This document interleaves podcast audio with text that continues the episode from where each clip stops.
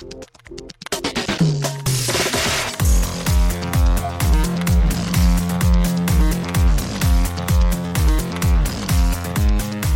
and welcome to Too Fast, Too Forever. There's all kinds of family, we chose this one. It's episode 161, Better Luck Tomorrow from 2002. I'm Joey Lewandowski. I'm Joe too, and this episode is brought to you by am-i-cool.com.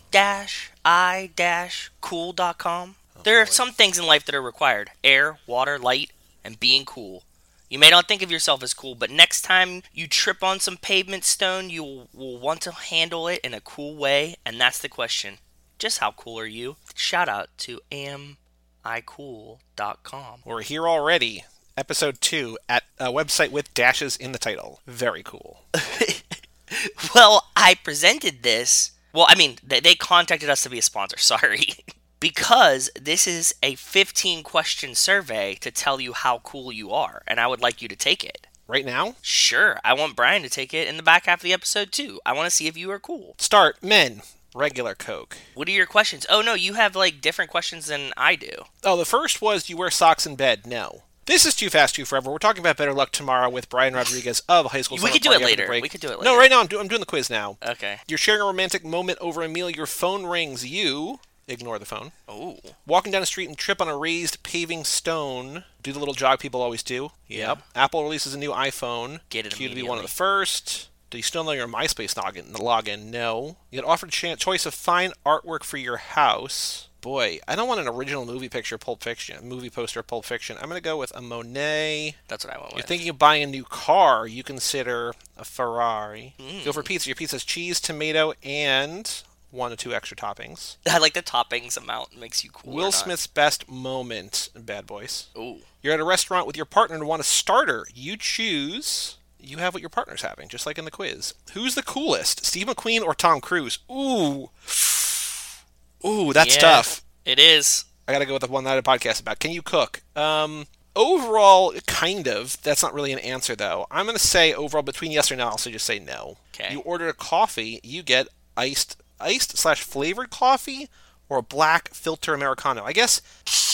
I guess I did. Black is more important than the iced, so I'll go. I'll go black. Your ideal watch is, uh, I guess an Apple Watch. My cool is forty percent. I was I'm forty. cool. I was forty percent as well. Over 90 is cool as ice, 70 to 90 is slightly cool, 50 to 70 is a bit mild, 30 to 50 is not cool, 10 to 30 is seriously uncool, under 10 is you're kidding. You kidding. exactly. Boy. Glad well, we're glad we're both not cool. I didn't think it was going to be, I, don't- I didn't know how it was going to break down. Uh, but if I knew it was going to be a percentage, I thought I would have been like around 60. I don't think, like 40 hertz, like below 50 hertz, I think. I know. I got forty-two. I'm right there with you. But I was like, okay, I'm at like seventy-five, and it was like, nope. Fuck this sponsor. Joe, extracurricular activities. What have you been up to since we last spoke? This is the first episode in months and months and months that we are finally recording the intro before the episode. We are back on schedule. So, patrons will be hearing this episode days and days before everyone else because I will edit it shortly and put it up immediately. So, Cool. very excited about that. But, Joe, extracurricular activities. What have you been up to since we last spoke? we came back from Rachel's parents' house, watched the Steelers lose. That was fun. Hockey season starts tomorrow because it's Tuesday, so the Penguins play Wednesday. So, like, my emotional toll of watching the Steelers lose is already gone because I'm like, hockey season starting. That's way more fun for me, anyways. Oh, uh, Rachel's mom got her one of those, like, how to catch a murderer, like, game box things. Escape room kind of thing, but at home? Sort Yes. Of, or the, like, Mafia at home or whatever. Essentially one of those. Yeah, so she sent us one of those, so we're gonna try it out. I don't know how it is yet, but I'm excited about Can you do it with two people? yeah, you do it as a, like a as like a couple or a group. You like oh, okay, cool. Okay, good. it's you know it's just like you're solving one word problem essentially, right? Yeah, so we're gonna try that out. But I was doing my fantasy hockey draft last night, and I recorded an episode of Third Time's a Charm with the Mikester, and we talked about Teenage Mutant Ninja Turtles three. Do you know if he's putting that out this week or is he putting it out next month? Did He said? February. Okay. we did add a little he we did kind of talk about that he w- he might be joining us for a topic Well, I will segue that into there is a new Nicolas Cage project out, the history of swear words on Netflix. I'm sure Yeah. you've heard about this, right? I did I did a lot of people were telling me talking to you about it and you and I had mentioned it and we we talked about you know this could be either really good or really bad and I don't know which way it would go It kind of sounds like drunk history, but of swear words. Yeah, it's good. We watched it. Oh, cool. Uh, Mike and I watched it separately, and then we recorded an episode and put out the episode already, so it's out on the Cage Club feed. And I want to I want to tease that what I was saying before is that we tease that Mike would be joining us this lap for a as of yet unannounced movie. We did not say a theme, but Oh, so you're just, so we're just sprinkling breadcrumbs everywhere, yeah. huh? Well, I will say that he will be on one episode of the main feed and one episode of a bonus Patreon episode. Then he'll also be, you know, when if and when F9 comes out, he'll be on for that too. He'll be Yeah, the first guest on that, as always. Yeah, as always. So History Swear Words is good. I don't think you need to watch all six, and I don't know if it's because the same format just runs stale, Yeah, or because I could see that. just they they shoot their load early. But the first two episodes are fuck and shit. So each episode breaks down a swear word in history, and it's a nice blend, I think, of Nicolas Cage as host and moderate. Not really moderator, but like they come back to him for interludes in between. And they bring in comedians, and they also bring in like lexicographers and like historians and like Okay. wordsmiths and like actual learned people.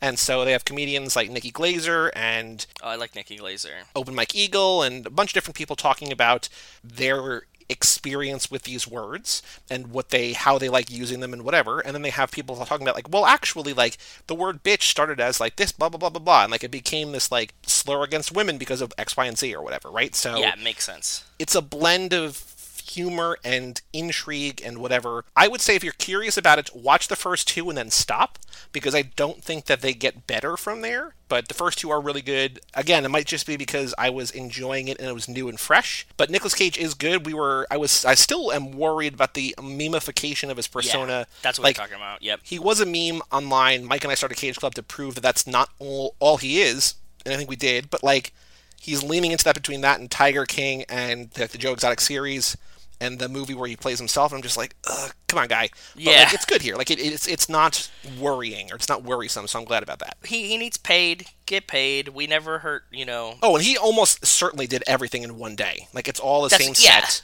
that's and it was just like an afternoon. Like, okay, good, I'm done. I never like am disgruntled by somebody trying to get paid. Go for it. That's awesome. But yes, I can see your point. Just be like, don't lean into it so hard, bud. Like we, Yes. we believe in you. Two other very minor updates. Number one, David Ehrlich put out his year end video, which he normally does in December, but I think because of the pandemic and whatever, and he also has a baby now, he put out in January. Came out yesterday as Cool. we're recording this.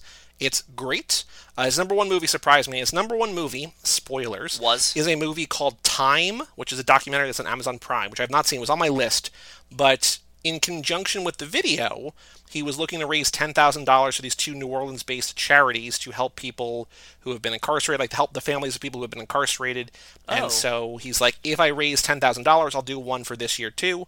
And so I donated 100 bucks and like he he he hit it like in the first day. Like he's at like 12 or $13,000 already. Oh, that's awesome. Is does that have to do with the documentary? Is time about Yes, people it's what it's about, yes. Okay, cool. Mhm. That's what I thought. it was cool that the number one movie tied into the thing he was doing. So he was raising money, I think, for two different charities that both tie into the movie that I will see this week or soon because that Very was one of the ones that I, you know, hadn't seen yet, but mean to. So that was pretty cool. And the other very minor update, Kara messaged me today. She had an idea. Remember last episode we were talking about the hashtag to watch for or hashtag Yes. to use Yes, for yes, my. Simpsons Seinfeld. She gave me a hashtag that has zero hits right now. I'm gonna I'm probably going to delete and redo my tweets because she thinks her idea is two separate threads, one for Simpsons, one for Seinfeld. That might work better. Yeah, Kara's smart. That makes sense. and sense. have hashtag one hashtag that like a master for both, a crossover hashtag for both, and then have a sub hashtag for each.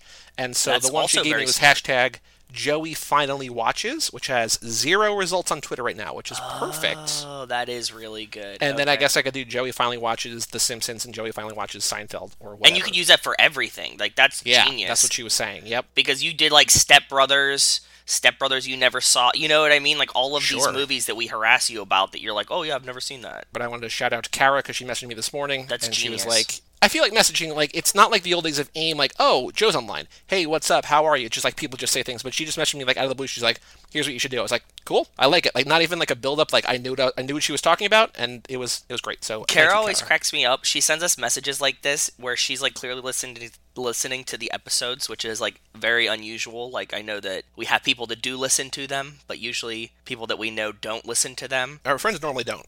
Our friends normally don't. So Carol will be like, "Oh yeah, like something, something, something," and she'll like totally reference what we were talking about at the mm-hmm. intro, and it makes me so warm inside. So Thank you, Kara, because I'm sure that you're listening to this too. So thank you. Thank you, Kara. And that's But that's genius. Listen to her. She she nailed it. That was great. So next week we'll have more updates because this was a quick turnaround. We recorded on Saturday and now we're doing on Tuesday to clear of the Penguins, but then we'll be Yes. back next Wednesday. So, you know, we're still in quarantine, but hopefully something interesting will happen in the next eight nights. Who knows? Dude, when we do these wait, when we do these like week long ones, I always uh, the same shit that you're gonna get from me is gonna be whatever happened in the past two days, anyways, because that's all I remember. And it's always going to be watch trash TV, drank beers, hung out with Rachel, and that's it. Essentially on loop, yeah, that's pretty Hmm? much what happens. Or like went to go visit one of our parents. Oh, I finally scheduled my COVID vaccine, so I will get it on Thursday of this week. When does this come out? Friday. Uh, this com- no, this comes out Tuesday. Okay, so I will already be a We, week. don't, we have no more it. Friday episodes. Damn, dude. Okay, cool.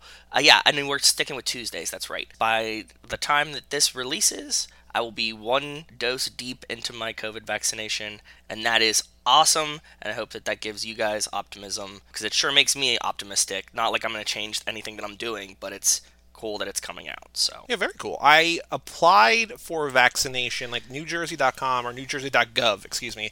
NJ.gov put together like like this queue system where you could request a vaccine. There's no information. I don't know when I'm getting it, but I'm in the thing. They've emailed me twice, like, "Hey, we are confirming," and then, "Hey, you're in phase one C or something, or step one C or something." But like, I don't know what that means. But I'm on the list, which is good. I don't know if they're using the same phasing system, but I know that we are currently in 1A. Okay.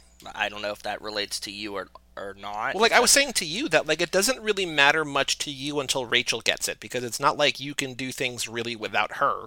Yeah, and even then, it's like the thing is like I'm going back and forth to work, and I have like I am in a room Yeah. with like some people. I mean, granted, we're all you know very careful. We have tons of PPE, and they're all scientists, so like nobody's taking this lightly. I will feel better knowing that like I probably won't bring this back to her if for any reason I did catch it now. You know what I mean? Or like I can't catch it. And but the, you know all the qualms. And I don't know, like I so there's good news Yeah. and bad news. The bad news that I've heard is that like it doesn't necessarily mean you can't get it. You just won't get sick from it. So like you could still carry it possibly. But the, I did read good news recently that like people who have gotten it have had the antibodies in their system for like months and months. Like it seems like the shot will actually inoculate us for longer. I mean that's just what they think now. That might change, but there was some unsure nature of whatever about like you might need a booster every six months or whatever which especially you know given how many people would need it and how difficult it is to roll it out would be a really tall order but if it does last longer like if it takes a year or whatever to last you know 18 flu, months like flu that's shots, good man. Yeah, we get flu shots every year, so I'm sure that eventually one day we'll just wrap this into a flu shot and we'll be good to go. So yeah that's my Yeah, hope yeah, and guess. We have a Patreon page in the show, Too Fast, Too Forever.com. Shout out to Cassie Wilson, Jake Freer, Ben Milliman, Nick Burris, Alex Ellenin, Justin Kleinman, Brian Rodriguez of High School Slumber Party, Haley Gerbies, Wes Hampton, Christian Larson, Jerry Robinson, Dan the Duke Hayden, Renato Di Donato, and Jessica Collins, aka AKA Montez. Thank you all so much for supporting us at the $5 level or above. Yeah, thanks. If you have not submitted your movie pick for this year, or mm-hmm. if you're not sure if you did, or if you just want to confirm, email us or message us or whatever. Because I was talking to the aforementioned Brian Rodriguez of High School Slumber Party. I was like, "Yeah, you don't have a picking," because like he had submitted two, and then I was like, uh, "You need to let me know which one." And then like there was a miscommunication. So like I'm pretty sure I have everyone who has submitted one. But if you have not sent yours in yet, and you're at the ten dollar level, ten dollar a month level or above, do that thing. I have one right now as it stands for Justin, for Larson, for Haley, for Alex, and for Brian, I think. But I still need Nick's, I still need Jake's, and I think I still need Ben's too. So Ben, Jake, and Nick, if you're out there and you're listening, please email in or whatever your pick for either lap 8, 9, or 10. Sounds please good. thank you. We also have a uh, store, too fast, too forever.shop if you want to do that thing over there. But Joe, we have an email address, family at cageclub.me, and we have two emails today. Okay.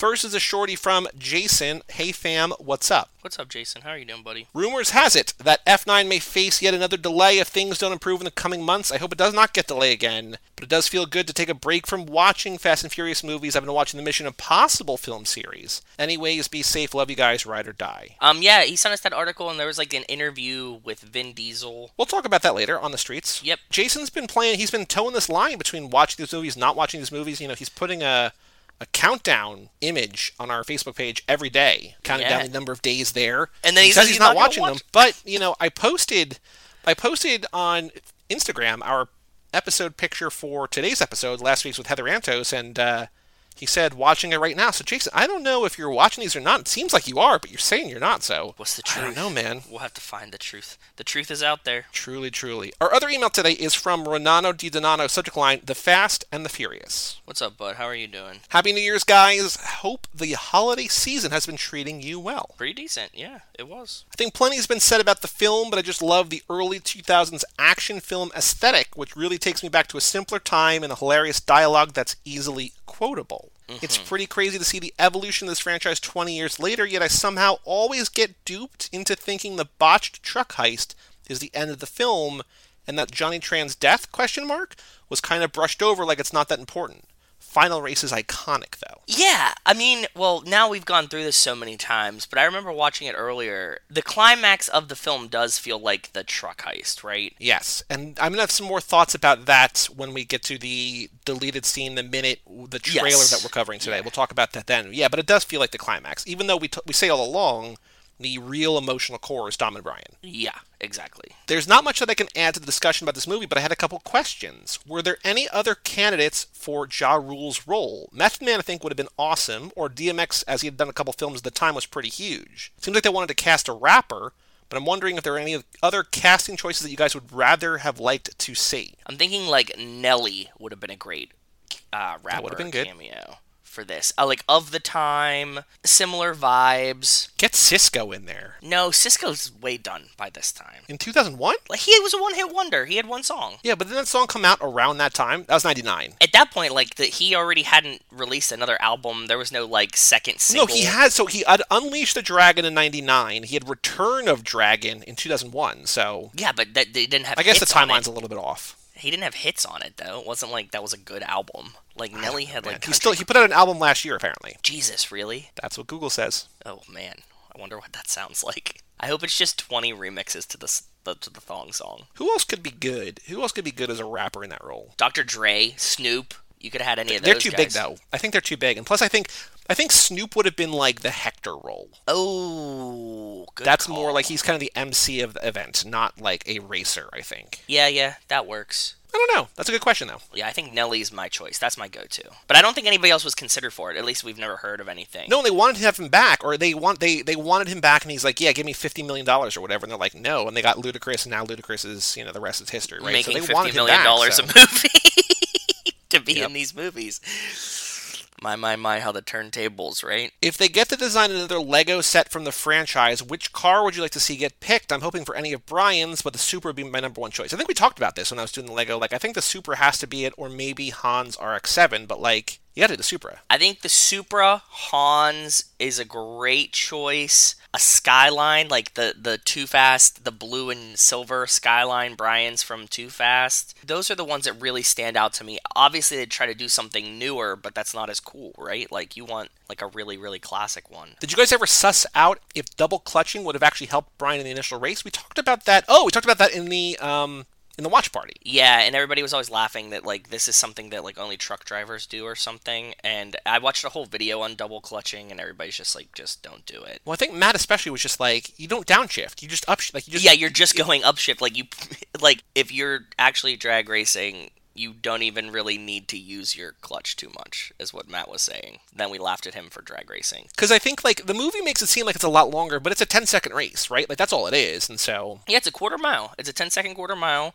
You know, first, third, fifth. That like you can even skip. So I tried doing a bit of research, but read that it might only be useful in drag racing, which makes sense in this case, and to gear down for truck drivers. It seems like a line written without much thought, but for Dom to sound cool. which is what we talked about. If you are thinking about this, watch the Craig Lieberman videos. He talks all about the dumb shit that they put in the movie that he disagreed with because he didn't think drag racers would like it. But the movie's not just for drag racers, so. Yeah.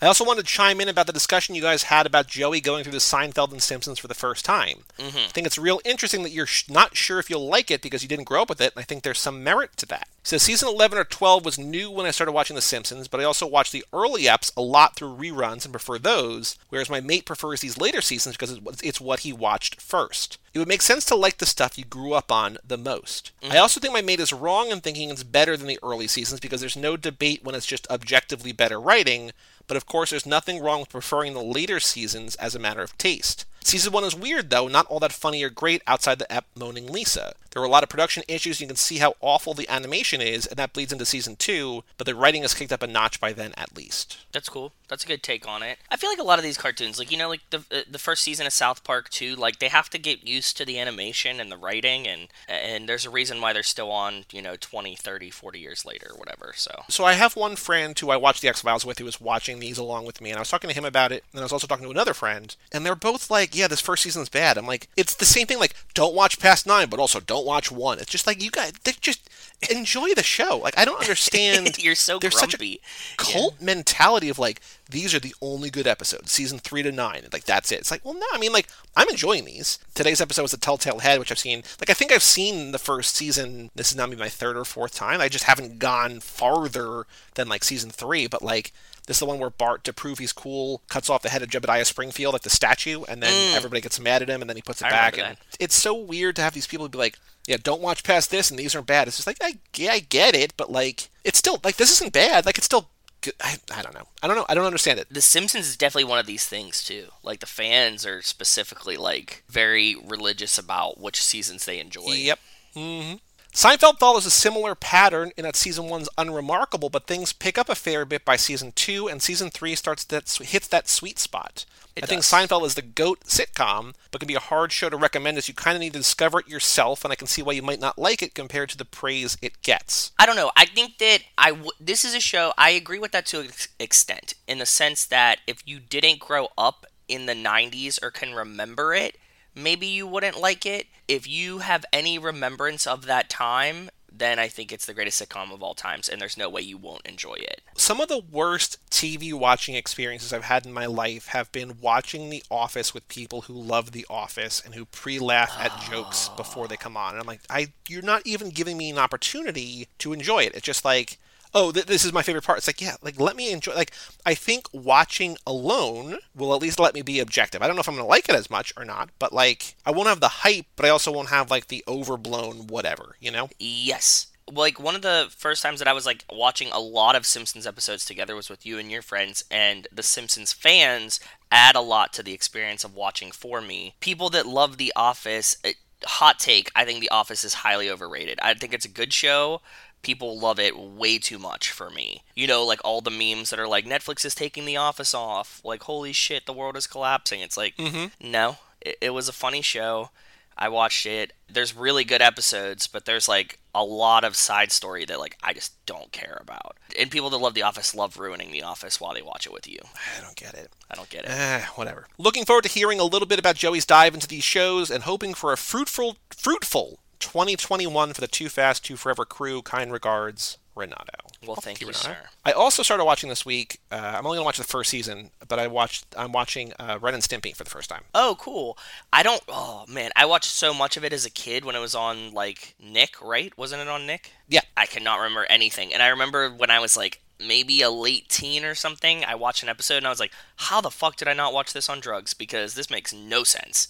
So I haven't revisited it in a while. The original creator, John Kay, like got fired in the middle of season two at some point because they were like he was I think difficult to work with and they were like turning in episodes late and everything was ju- just fell apart or whatever. But this first season, you know, I'm enjoying it. Like I don't know if I love it, but I really like it, and it's crazy. And like you know, I think It's wild, the fact yeah. that I'm not like I still think it's kind of weird and a little gross, and I'm just like, but I don't see the big deal. But I'm thinking about it like 30 years ago and like marketed toward kids is like, oh, okay, like this is like the 30th anniversary for it, right? So yeah, crazy. Very, very scary. Yeah. That's all the emails for today. If you want to email family at cageclub.me and we will read it next time. Thank you for listening. Yes. Please write emails. Joe, on the streets, news about the Fast and Furious. There is this interview with Vin Diesel that Entertainment Weekly did. Did you read this or no? I read a lot of it. He was talking about how he wants he's a strong proponent for the theater experience, so he Yep. would like it to come out in theaters, which leads me to believe like Jason said that there's a likelihood that it'll get delayed again because I don't think we're going to be watching it in theaters.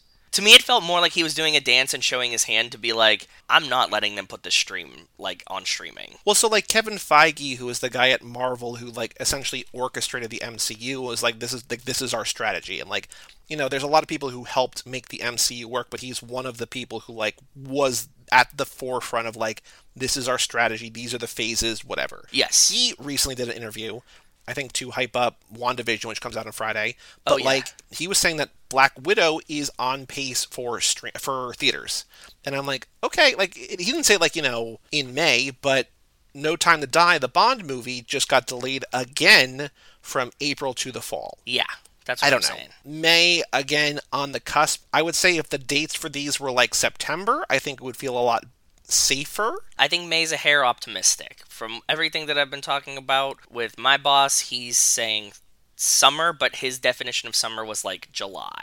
Right. So, So, I think yeah, Dr. Fauci's saying that things will get back to relative normal. Like he was, he, he's, he's his thing is fall. Like he he, he, he keeps saying fall, not that's safe. full That's life safe. return to normal, but like yeah, just things will start to return normally in fall. So we're more than halfway there, which is a good thing. But yeah, this interview with Vin Diesel doesn't say a ton. He talks about how it's it's important that Han is there because Han is family, and it goes this backstory and like Han was who Dom was with in Mexico and pulled jobs in Mexico, and so going back to the roots of John Cena and Jacob and like family that we didn't know, and there's like this shroud of secrecy early on with the Torettos, like who came, who emerged from that.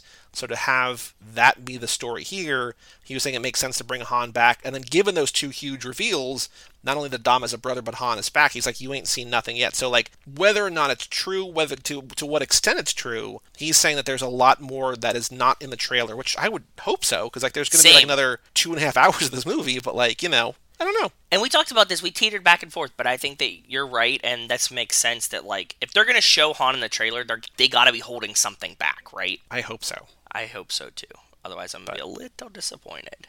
And he did confirm that Dame Helen Mirren does get the drive, which is good.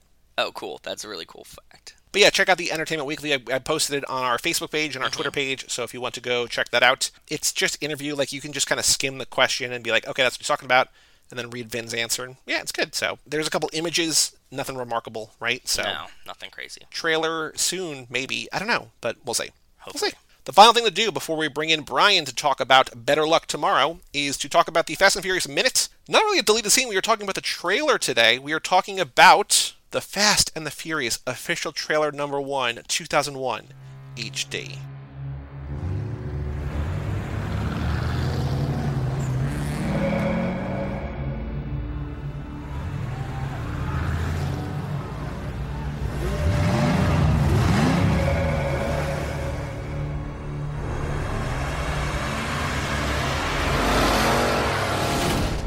For a little ride.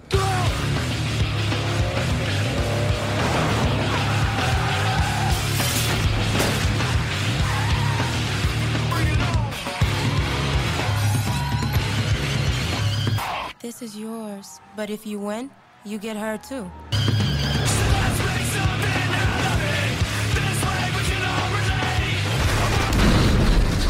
What the hell was that all about? A business deal that went sour. Plus, I made the mistake of sleeping with his sister.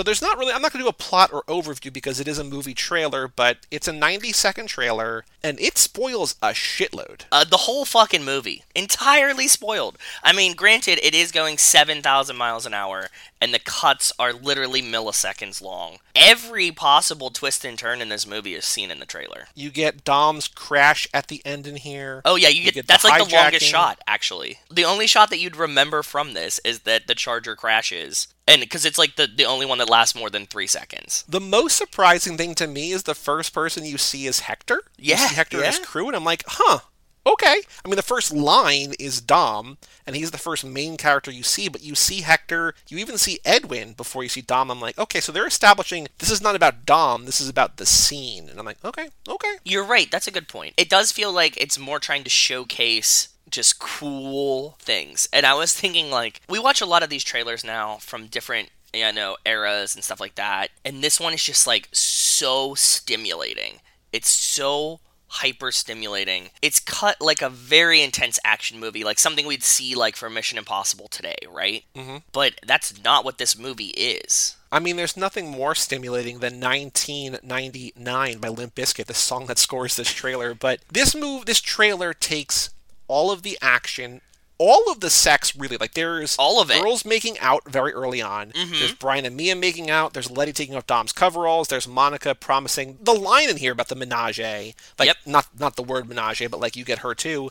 And then we get just like a close up of an ass shaking. Like there's so much sex condensed into this. It's like this is going to blow all of your like Senses. yeah, everything's going to go into overload here. Like it's cars, it's action, it's hijacking, it's sex, it's women, it's Fast all. It's just like yeah, And the movie's really not it. We talk about it. The pace is fast. Broken the And movie down a lot. It is. This isn't the whole movie. There's a lot more. They condensed everything that they thought was like high adrenaline from the movie Yep. into into a minute and a half. there's two interesting things the way they cut it. I made notes in the note document, but they cut from the helmeted guy who we know is Vince jumping onto a truck to hijack the truck. But then they cut almost immediately to Johnny Tran and Lance and everybody in the same helmets shooting up the car that, you know, Brian's Supra, right? Brian's Yes. Skyline. Skyline. Skyline? No, that was his um eclipse. Sorry, the green eclipse. the eclipse and it makes it look like johnny tran based on like the transitive property is hijacking the truck which is like not necessarily a bad thing but like that's not a misdirect at that point in the movie i guess early on you might think it's johnny tran. I don't know. They, I don't think they took they they didn't take too much consideration into making this trailer. no. At and all. the other thing that was kind of confusing is that there's these like title cards on screen like when the sun goes down another world comes to life which is a tagline they use in the movie. If the lines must be crossed if loyalties must be broken do it fast and furious and they have the title card at the end. But they say if loyalties must be broken and they have vince and leon doing like i see you i got you like the eye gesture. So and i'm like is yes. that a thread line uh, like a plot line that got dropped like i don't understand what that's about We watched so many deleted scenes, and I don't think so. I don't think that that was a plot line at all. Because it's the scene of them, like, right before they go to do the final heist, and they're just like, okay, like, let's, you know, eyes and ears, eyes and ears. Like, we're gonna, we're doing this together. Everybody stay focused. Everybody watch out for each other. But, like, to the, put that, I really think that they just had somebody edit this, this thing that hadn't seen the movie. Or, like, they were like, yeah. these are like the coolest scenes of the movie. Make a trailer out of it, and they just did it without having any context of what they were showing. It's unfortunate. I mean, like it, it worked to a certain degree because you know It's hype. we are nine movies later, right? But like, it's Yeah. just it's kind of a bummer. Like I get you. I don't know. I don't know. It shows a lot. Confuses a lot. Overall, just kind of, you know, compared to the other trailers, like you were saying before, we've been watching a lot of trailers from a lot of eras. Like, I think it's good. Like, it's engaging, but like, it's not necessarily an accurate representation, and like, it spoils too much. It spoils everything. For my ADD brain, it's it's hyperstimulating, overstimulating. Like, oh, okay. I can't stay focused on anything in this trailer. Like it's just moving way too fast, even for me. You know, do you ever have those experiences? Uh, you probably don't, uh, but maybe somebody else can relate. But like, I have a lot of experiences where like I'll watch a show and I will even pay attention to it, and at the end of it, I'll be like, I have no idea what just happened. Like, if I even like in a scene, I'm like, I don't know, like I will rewind. So no. Yeah, But- uh, and I'm not talking like oh, like Christopher Nolan movies, like wow, what a twist. I'm saying like I will have stuff that's like very directly straightforward, like Only God Forgives, right? If something's too hyper stimulating, like sensory wise, I have no idea what happened. I can't tell you the plot of Only God Forgives or anything that happened in that movie, and I've now seen it what three, four times. I just see colors, and I'm like, it was beautiful. I know I liked it, but like I don't know what happened. Yeah, that's what that's what this trailer felt like to me. Sure. I would've seen the I mean, movie. if nothing else, you walk away from like, okay, sex and cars. I'm gonna go see the movie. Like And that's all. You know what I mean? Like Yeah. it does its job in that regard, right? Yep. So, Exactly. If you like these things that you saw 13 seconds of, you might like this. so next episode we are going to do another, a different trailer. Whether or not it's a fan created trailer or another trailer, I'm not sure. This is the official trailer supposedly. So we'll see what the next one is. But the next one I think caught your attention. We showed it at the watch along Yeah. recently. But there's like another like an alternate line in there. So like this is like there's not a lot of dialogue in here as you heard. But everything that was said we know, right? Like it's not anything new. But the next one will be will be something else altogether. So we'll see. The next one was was was tagged as a theatrical trailer. Okay. So I don't know if it is or not. It, it's it's like using the other parts of the movie, and it's it's a little bit different and a little bit I think better. Interesting. Okay. Cool. Yeah. Any other thoughts about this trailer? I think the Limp Bizkit song fits so well with the vibes of the movie, though. like, I know that you made a joke about it, but like, one, at the time, I fucking loved Limp Bizkit, and Sure. two, it fits the whole vibes of this movie. So, good choice. If they did anything right, it's setting the trailer to Limp Bizkit. Chef's kiss to you. Yeah, I trailer think so. cutter. I think so. Let's take a break and let us bring in Brian Rodriguez of High School Slumber Party to talk about the Justin Lin film Better Luck Tomorrow. Oh, I'm so excited.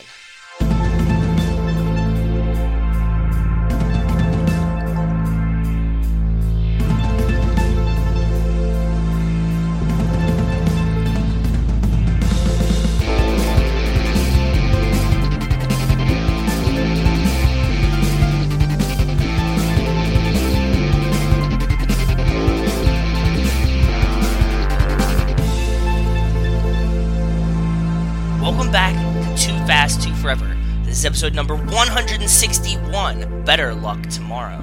This episode's brought to you by I am cool dot er, or amicool.com. The Am I Cool test consists of 15 questions, answers are multiple choice, and your first answer is your final answer. Brian, we didn't tell you about this, but in the intro to the episode, I made Joey take the Am I Cool test. Ooh, was he cool? It's different for every person, apparently. So please click on the link, We're not going to tell you our results yet. We're not going to tell Okay, you our results okay. yet. I'm on the link. read okay. the question out loud, pick the answer, and we'll go. There's 15 questions. Way to assume two genders. Okay. It's not a very woke quiz. It's it's definitely not. Should I download this thing that it's telling me to download? Almost No. certainly not. No. Let me take it. I was taking it on my phone. Let me take it on the computer because it was like getting all these pop ups. Hold on. Yeah, yeah, don't do that. They did pay us $10,000 to be at as be a sponsor in this episode. So. yeah. Am I reading it out loud or am I just Yes, taking. Yeah, read them, read 'em Oh, out okay, loud. okay. Tell us your answers. I don't know if you like uh, silent audio as a entertainment value thing on your podcast, but let's see. You were on the beach. Select from. You put your towel down and sunbathe. You rent a pedalo. You put your shades on, walk up and down the beach. You go for a swim, then sit on your towel and dry out. Uh, let's go for a swim. That sounds nice. You're not gonna be cool. You're not gonna be cool if you answer like that. Just giving you a heads up. But okay, go ahead. Beards, big and bushy. That's what I have. Yep. Can you cook? I can cook. It's not very good, but that wasn't the question. Who is the coolest, Tom Cruise or Steve McQueen? Steve McQueen. Sorry. Oof. You are thinking of buying a new car. You consider a BMW, Volkswagen, a Ferrari, a Porsche. I'm sorry. I'm Jesse, a Volkswagen. Okay. It's not going to help you, but go on. I don't care about being cool. I grew up in the hipster generation, okay? You Yeah, get- true. you get offered a choice of fine artwork for your house. You select a signed poster of One Direction, a Kandinsky, a Monet, a Morandi, or an original poster of Pulp Fiction. A Monet. I'm going to sell that shit. Okay. Y- yes. You own one tie, four ties, two to three. I own four plus ties. I don't wear them, but I, I, just own ha- four plus ties. Yeah. Oh, I didn't get this question. I just haven't thrown them out. Will Smith's best moment is from. I'm just adding What? lines here. Will Smith's best moment. It just says dot dot dot. Select from. I Am Legend, Men in Black, Fresh Prince, Bad Boys. Ooh, this is hard. This is hard. I didn't have this question either. I had this one. Because I Am Legend, great moments. Men in Black, great moments. I'm gonna say I'm gonna say Fresh Prince because that changed his life. It ch- Okay. Changed his bad boys, but okay. life. Okay, okay. You are at a restaurant with your partner and want a starter. You choose. You have what your partner's having: some garlic bread, a small salad, or some freshly cooked bread rolls. I don't like any of these. Where are the mozzarella sticks? Where are like the stuffed clams and the garlic knots? It's Clam garlic Casino. bread. That yeah, clams casino. Ooh, I'm gonna go with garlic bread because it's the closest to that, but I'm not satisfied. You fly enough to get silver status. You attach a silver tag to your luggage. You don't attach a silver tag. To, I'm not attaching a silver tag to my luggage. They should Oh, not. dude, bad move. Peasant style. They should. I'm. I'm a humble man. I'm a humble man. Same. I'm not trying to be cool here. I'm just trying to be myself. Come on. Be real. Do you still know your MySpace? Oh, I throw that mosaic tag on everything. I'm like, hey guys, I'm mosaic. Yeah. yeah. But that's different. That's like not silver status. That's like Yeah. there's one status. Do you still know your MySpace login? I do not. I wish I did. But I wasn't a really, really big MySpace person. I just Yeah, stalked MySpace MySpace. You are you're walking down a street and you trip on a raised paving stone. You stop, look behind at the ground, and look upset. Phone your lawyer, laugh, do a little jog people always do after a trip, and walk on pretending nothing happened. I don't even know if I would acknowledge if I tripped on a paving stone because I feel like I always do. So I'm going to say nothing happened. You go for a pizza. Your pizza has cheese, tomato, and four or more extra toppings. One or two extra toppings, three or four extra toppings, no extra toppings. So sorry to name drop this early in the podcast. I don't know if your fans even know me. I mean, I, I don't know. I've been on what, like five episodes at this point? They Who know knows? you. I say your name in literally every episode. Yeah. We also previewed who you were in the intro. I, I know I get name dropped, but I don't know if they truly know me. Regardless, I'll name drop another person, the Foodie Films man, and he always says Who? this. Kyle Reinfried. He has another show Oh yeah, yeah, yeah. yeah. on this podcast network. I think one. I think one of your people called him the Fruity Foods man at one point, which I. I'll still be in bed and laugh about, which is. Regardless, if it's the first time trying a place, and I'm assuming it is, because it says you go for a pizza, I'm not getting any extra toppings. I want to try their plain thing first. To, Same. To know what the canvas is like, you know? Same. So I'm going to go no extra toppings. You are rich. You buy a boat. You get a motorboat without a sail, a yacht with a sail. Ooh, I'm getting a yacht. I'm an old-fashioned sailor, son. You oh, there's a lot of oh, last question. Good. Yeah. You you are wearing a light gray suit. You wear brown shoes, sneakers and trainers, black shoes. Ooh, that's tough. I like I like monochrome style. I usually wear the gray on the gray shoes. Yeah. I'll just this is tough. this is really tough. I don't like the brown and gray combo. I'm gonna go black shoes, but I really don't like any of these choices. So wait. God, if he's cooler than us, I am uh, going to be very disappointed. He's not 'cause because he answered all the questions cool. the same that I did, pretty much. So what was your cool scores before I say? no, no, tell Oh, us you gotta yours first. Fine, I'll show you mine before you show me yours. Sixty-five percent cool. Fuck! What the fuck? That is that's fuck? a lie. It's not a lie. You know why? What? I, well, tell me your scores, and then I'll tell you why. Both it's not a lie. 42. I'll tell you why. Because cool in the original definition, in that jazz definition, is effortless. It's not caring. It's just being who you are. That's Oh, the original cool. No, I'm. it I'm does. It does say that somewhere. I'm just Yeah, saying that, it does. I'm just saying that because that's the definition of cool originally. I'm not saying I'm cool. I'm only 65. percent That maybe passes some people's classes, but not everyone's classes. You know. Depends But- on the curve. Exactly. the curve. But you just have to just be yourself and, and just see how it goes. You can't think about what's cool. Cool is just effortless, and that's the original definition. Wait, so Joe, why did this sponsor approach us about this episode? Uh, the the whole premise to this movie is test, and the theme of the lap is being cool. So oh, it's no. a test about being cool. Is that the theme of the lap? Because I thought it was things related to Tokyo Drift slash Japan stuff. Well, Well, the yes. conversation starter each episode is about the cool moment in the movie, but I miss the old days when we had like Ford as a sponsor. Now we have m-i-cool.com. No, just amicool.com. amicool.com. no, we got the dashes in there because people go to mi-cool.com. It's not the same thing. I know, but I don't think anybody's gonna go to it because we just took the quiz twice, and they're all the same questions. I'm really curious about how cool your audience is. Okay. So, so I think they should take it, and I want to Email know. family at cageclub.me with your cool percent. Percentage. What is, what is your percentage? If anyone's cooler than me at 65%, I will give them a coupon to listen to a free episode of High School Slumber Party. Zero dollars and zero cents. For hey, don't reveal the price. Yeah, I mean, just they'll get a little preview of what the show is like by my free. Low, low price of zero dollars and zero cents. well, we started out on good foot. This is good. Should we just end because we we did such a good job? Yeah, we'll do the rest. We'll, just, we'll do the rest on Friday on your show. That's fine. I love having Brian as a guest. we are you. doing the back half of this conversation on High School Slumber Party on Friday. So in three days from now, as you're listening to this as it comes out, check out High School Slumber Party and check out our conversation over there. More about the high school elements. But here, I feel like we're going to talk a lot about Han, talk a lot about Justin Lin, Yes. talk a lot about just Jason Tobin, Yes. and talk a lot about uh, the guy who plays Derek, whose name I forget until I look it up. Roger Fan, because he's also in Fast and Furious. So there's a lot of crossover here, baby. And I'm glad you clarified it like that, Joey, because there are certain crossovers like a uh, Moesha and In the House UPN crossover where one episode might lead to the other episode. And, and I think there's going to be some of that here, but I think we're more going to focus on different subjects, more our specialties on our mm-hmm. respective episode. You, as you said, more Han and stuff. I'm going to focus on some cool stuff too, but I don't want to dissuade your listeners from listening, so I won't say what I'm focusing on.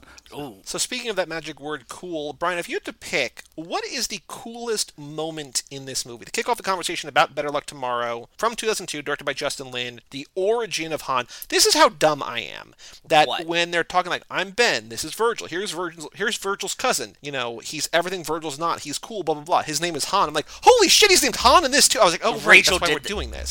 Rachel did the same same thing, and I was like, yeah, that's why we're doing this. I didn't expect you to say that. That's like I awesome. realized in the same moment, but I was just like, "Oh my! Oh right, okay." Him leaning against a car with the cigarette, like Oh, that might yeah. be mine. Just like the introduction to him, like he is, he's a more neurotic Han in this he's a than teenage he Han. is. I think my cool moment would be him, like the introduction, like, oh yeah, that's Han, like smoking a cigarette, still got that same habit that he and Giselle talk about in Fast 5 Mm-hmm. Him with the car, the Mustang, although it's not a Mazda, it's a Mustang, but you know, American Muscle, shout out. He was riding American Muscle when he was rolling with Dom, right? For sure. Brian, what is your pick for the cool moment? Doesn't have to be Han. Could be anybody, any character in the movie.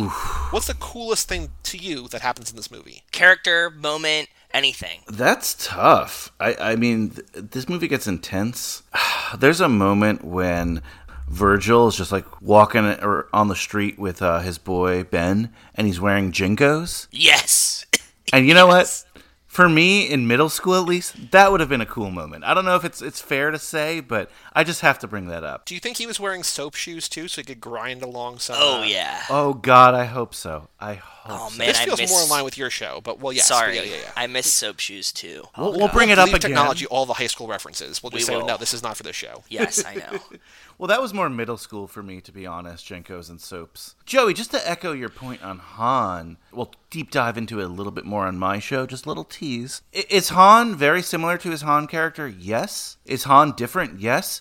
But I want you to look back and remember what you guys did in high school. And again, we'll talk about it more in mm-hmm. my on my show. I was like, this is high school Han.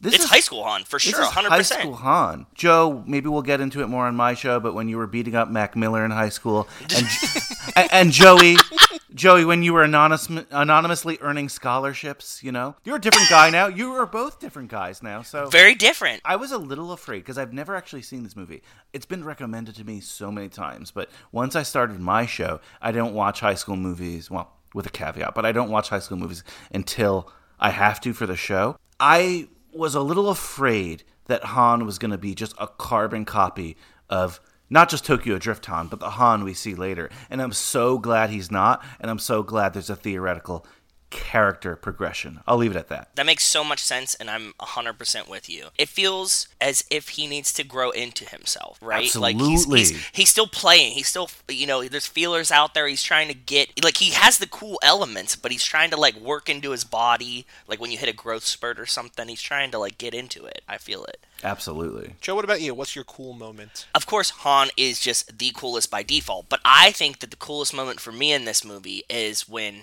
Harold from Harold and Kumar was at the batting cages and he asked the other kid, like, Are you happy? And he's like, I don't know. He's like, That's some real shit, man. And I was like, oh, that is so cool. Like, he just, like, took him to go do cocaine and go to a batting cage and then asked him philosophical questions. Like, that's a cool guy thing to do. That was my. That was the second thing I was gonna say in, in case you guys diss the JNCO thing. So I No. agree with you, Joe. Isn't it? Didn't it just feel like you're like, oh man, like this dude is leagues cooler than anybody else in this movie right now. I agree. That was my cool moment. So in this movie, we have a few crossovers. Like we're covering this for a few different reasons. Number one is obviously the origin of Han, which is very important. We've talked about we've probably talked about this movie more than any other movie that we have not yet covered. Or seen. I didn't see it until now, so I hadn't seen it until now. Brian, had you seen this before? or No, no. Like I said, this is my Oh, first we're all watch fresh. because like I was waiting to watch it. So I'm so excited to watch it now. Very, very cool. so we've got Justin Lin here directing this film, who go on to direct three through six and nine and beyond. We've got obviously Sung Kang here as Han. We've got Jason Tobin who plays Earl here as Yep. Virgil, and Yep. then we've got, like I said before, very minor role in the Fastiverse, but Roger Fan plays Derek here, who's kind of like the all-around, like all-American guy. Uh, is in the movie Rush Hour, but he plays FBI agent in Fast and Furious, and he's also in a movie called Debs with both Jordana Brewster and Devon Aoki. Spoiler alert. There's no spoiler. There's no spoiler there. Ooh. It's a spoiler because you know, you know, maybe we'll talk about it at some point. I don't know. Yeah, so let's get into it. Let's talk about the Okay. fast connections. Let's talk about the cool moments. Let's talk about the Han of it all. I have a question to ask you. Go for okay, wh- should we start like low, or can I just jump right into the question? Jump I have right for you in. guys? Let's dive in. Okay. Earl is friends with Sean in Tokyo in Tokyo Drift. Do we think Earl shot himself, lost his memory, gets shipped out to high school in Japan as like punishment. That's why he's still in high school and Han is not, and that's why he has a different name and it's Earl, not Virgil. Maybe. I mean, I don't know. He's got way different hair. Maybe it's growing it out to stop the scar. Ooh. I like that. I like that theory. We have an award on my show regarding like the ages of characters and stuff and, and what they look like. John Cho famously has played younger characters for years. So this dude, I don't know how old he was, but what's the what's the year difference between Tokyo Drift and this film? This is four years earlier. four years earlier. So I mean, and and that character is in high school in Tokyo Drift, or he just hangs around high schoolers. I I Because I don't know if we hmm. see him in the school. I can't quite remember. you're right, he's part of Han's crew. He might not be in high school. because I don't think Keiko or Reiko. Again, I gotta figure. I'm gonna look it up right now. Which one's which? She's actually Keiko, but really Reiko in the movie, I think. Because we have obviously Sean and Twinkie and Neela in high school, Yes. and also Morimoto's in high school. Yes, Yes. yes, yes. Takashi's not in high school, No. and Han's not in high school. No.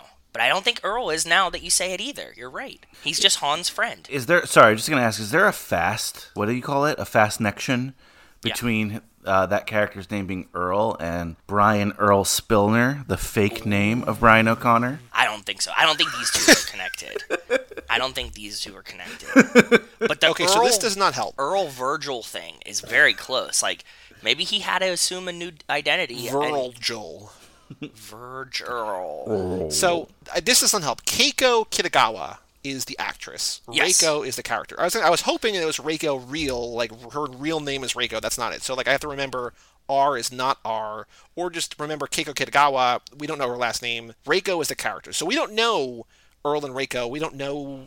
We don't see them in school, so I, would, I guess they would be older. Yeah, I mean, we'll talk out about this on your show too, Brian. But like, none of these people look like they're high school age. No, no, They no. Look, Well, I mean, look, I, I do like I have a whole outline for my show to go over this, so I don't want to dip into it too much. 'Kay. And and uh, Fast and Furious fans who listen to this show will stop doing this. Like, oh, you listen to my show. I apologize. stop apologizing. Yes, you told me to do that. Stop. I'll stop apologizing. But it's not even your show. Joey, I'm sorry for apologizing. John Cho's 30 in this, as I mentioned, and Yeah. What?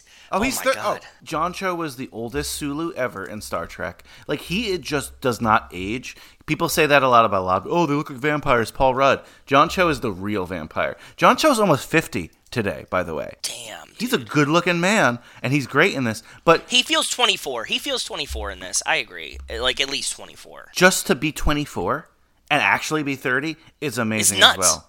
Yeah, but but yeah, Joey, I, I agree. It kind of was an older looking cast. I don't hate it. Wait, why did we start talking about the olderness of this cast? Oh, because we were talking about whether or not Earl is in high school. Because like, here's what I think. So like, we'll talk about this more on your show, and I'm not going to stop saying it. But like, Ben, the main character Ben, like, kind of I think could pass for high school. Virgil is kind of on the teeter totter. Han still looks like Han, right? Like Han, in like in our eyes, even Mia, who's in high school, like it feels like all these people that we've been following are outside of the school zone. So Yes. like for Han to essentially still look the same in the hair, like when he showed up, like I just thought again he was this older guy kind of hanging around, like his cousin went to school or whatever, and then like yeah, and then Han got suspended. I was like, wait, what the fuck? He's in high school? Like how is Yes. that? Like I Yeah. missed that, so I was just like, what is happening here? But he just looks like he's you know 27 or whatever. I don't know how old he actually was, but like he seems to be old enough or cool enough or whatever To party. to just not be a part of the system, right? Yeah, I don't know. Uh, Han seems like 22 to me.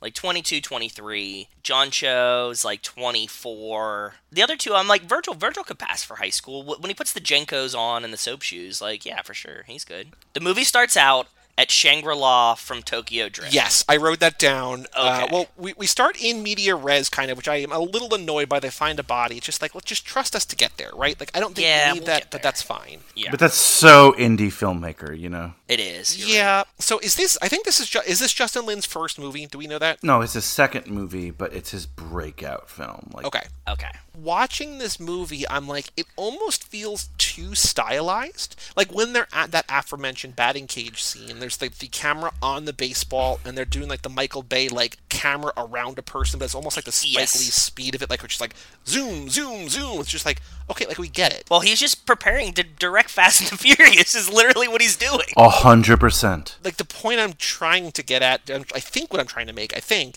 is that like he's like, look at all these things I can do. I will dial it back, but like here's all the ideas that I have. But it's like there's some points where it's just like this is cool, and there's other points where it's like this is fucking frenetic as hell. Like just relax, man. Yeah, it feels very indie film to me. This whole movie's just like an audition tape to just submit to make a Fast and the Furious movie to me. That's all it is. Like from the jump, it's just like I could make a Fast and the Furious movie, but this is the budget I had, so here. I was so surprised that this had so many visual cues that reminded me of the second half of the Fast and Furious run, which obviously he's the captain of. I, I was shocked by it because I wouldn't. I don't expect to see that in a high school movie. Look, I, I watch high school movies not for a living because I don't get paid, but I, I, I watch high school movies for a hobby, we'll say. And this is one of the most uniquely shot high school movies I've ever seen. I could compare to Tokyo Drift, but that would be stupid. I don't see a lot of high school movies that do these kind of cuts this way or these shots this way. Like I said, I was shocked to see this because I just assumed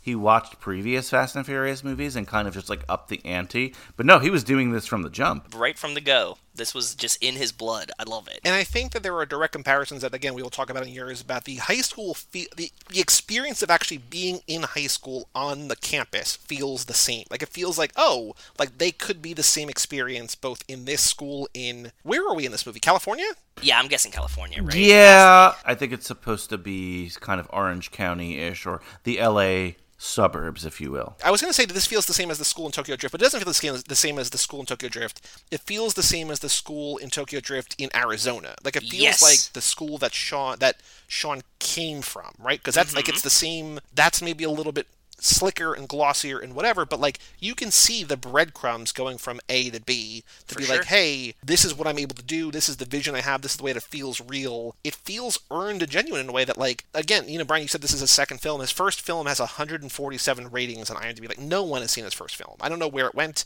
Maybe it was just like an indie, like a film festival thing that never really got anywhere. But like, He's a co-director as well, FYI. He's like not even, you know, it's him and another guy doing it together. so yeah, so for this to become like the thing that it is, which I don't know if it's huge. Like, I'm sure it's huge in certain circles, but like for us, it's huge because like this is the movie that essentially got him Fast and Furious, right? So like, Yeah.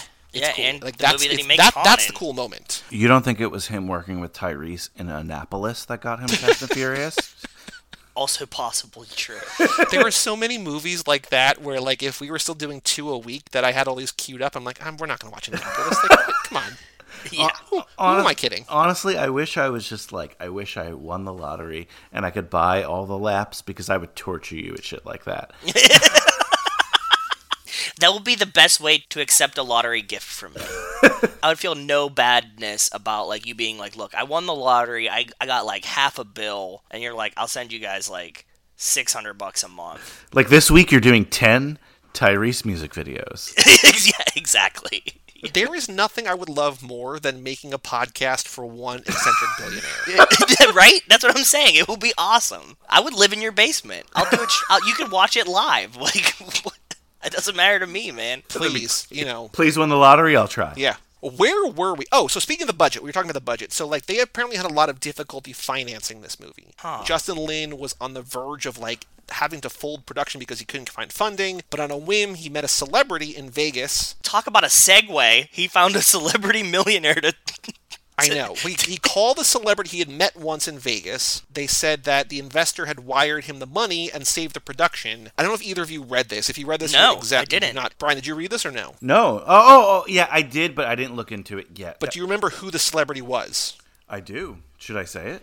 Yeah, No, please. no. I will say, Joe. I will give you a hint. It's not in Tokyo Drift, but in a Tokyo Drift deleted scene, we talked a lot about this guy. About this guy in a deleted scene. Yeah, because there is a song of his and there's posters of him up in the movie that got cut out of the movie, but they're in one scene Uh, oh, fuck. at the gas station. There's a lot going on with this guy, and I don't know if it's because like a shout out to him. Oh yeah, it's like somebody like in a Pepsi commercial or This something. guy has such a cool life. and a cool name. A cool name, yes, but he started this I don't know if this is going to help you unless you really really watch ESPN documentaries, but he started as the bat boy for the Oakland A's. Really?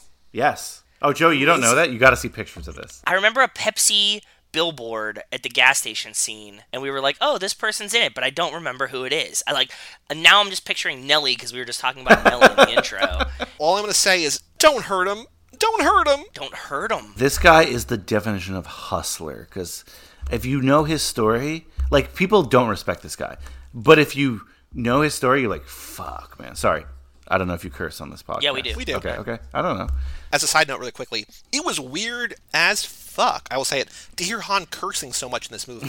right? Yeah, I mean, it kind feels of natural, was. but I'm just like, that's not like that's not my Han. That's that's not squeaky clean Han, right? he matures. This guy has his own pants. I just sent his picture in our uh, His, Facebook this guy chat. has his own pants. As the bat boy of the A's. I sent the picture. I mean, just read his last name on his jersey, and that's it. MC Hammer. MC Hammer gave Justin Lin a oh. million dollars to make this movie. Oh, that's so Well, incredible. well, Joey, to Holy be- fuck. To be fair, the number is different on a lot of sites. It might not be a million dollars, but he funded it because there was a different investor, and this is where the one million dollars came from. A different guy said, "I will give you one million dollars if this stars Macaulay Culkin." Whoa. And Justin Completely Lin said, movie. "If I said yes, I would have gotten the money." And I would have gotten to make the movie, but it had to be with a white cast, and that didn't interest me. I've read things where so the official budget was two hundred fifty thousand. I've read things where essentially MC Hammer paid off the credit card debt that Justin Lin like you know how, you've heard these stories that Sure. these filmmakers just like exhaust like 20 credit cards to make a film that Yeah. MC, MC Hammer was like I'll pay off the debt just make the movie kind of thing which is awesome. Quickly too on on that whole aspect and I think I'll talk about it again a little bit more on my show. Just the idea of that investor Joey that you were implying who had the uh, Macaulay Culkin also asked for an all-white cast. And this has been something that has permeated through films and I think a lot of people see race in movies as a black white issue and I mean that literally. Just as a Latino myself, it's not just black and white. Latin people get marginalized especially in this time. Yeah. Asian people get marginalized especially in this time. I always think of the film 21. Have you guys watched that film? No, but yeah, you've mentioned this. You've mentioned this movie. The on Kevin your show a Spacey couple card times. one. Yes, the Yeah. Kevin Spacey like Okay. tricking the, you know, screwing over the casinos because they got like yeah, yeah, smart counting MIT cards. people. Based on a true story, everyone in that movie is supposed to be Asian. Hollywood saw that movie and like, great story. Let's make everyone white and put Kevin Spacey in it because he's safe. At the time. At the time. At the time, yes, at the time, of course. And they tried to do this with Better Luck Tomorrow. And you're absolutely right, Joey. You know, Justin Lin would have got a million dollar budget, maybe even more, because it was a good script to do this film. And he was like, nah, I'm not doing it without an Asian cast because that's what I want. So kudos to him. Uh, yeah, much respect. I agree. That's the first thing I thought when I when you guys just said that. It's like awesome to sticking to your guns and like holding up your like morals and being like, nope, that's not what I want to do. So fuck off. Yeah, yeah.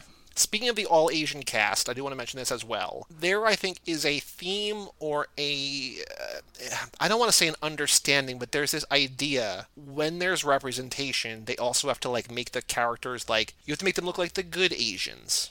And I say that, like, specifically, Yes. like, like you can't just have a movie about Asian people who like where they're like in this movie where it's like overachievers who like get into some real shit and like try to murder a guy, right? Like there's this thinking that like there are so few movies about Asian people that you can't make them look anything less than perfect. And it's like, well, let's just make more movies about Asian people.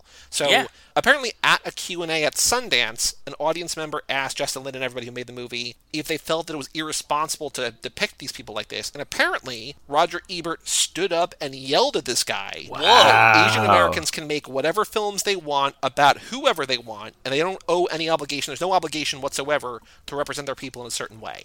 That's and I'm dope. like, that's pretty cool. Yeah. Like, it would be so boring. Like, there needs to be more representation across the board in all things. Brian, you were saying before, not just black or white, like everything, right? Like, every Yes. type of filmmaker who's not a straight white man should be able to make more movies. Imagine if there was like a rule. It's like, well, there's an Asian person in this movie. They have to get straight. Like, there's the stereotype, right? Like the Yes, nerdy, and yeah. like what this movie essentially begins as, where they're like, which Ivy League you go into or whatever. But then like we quickly realize, oh no, they buried a body in their backyard, right? So like mm-hmm. there's something cool about the subversion of, if not the tropes, the stereotypical portrayal or whatever, right? So We always say anybody that watches through these movies, it's hard for somebody to not pick Han as the coolest character in Fast and the Furious. And how amazing is it that you have this Asian guy being the coolest character throughout this franchise? Yeah. Right? Like that's just awesome. So good for him. Good for Roger Ebert to tell that dude to fuck off too, or whoever asked the question. Because good. What year was this? Two- 2002?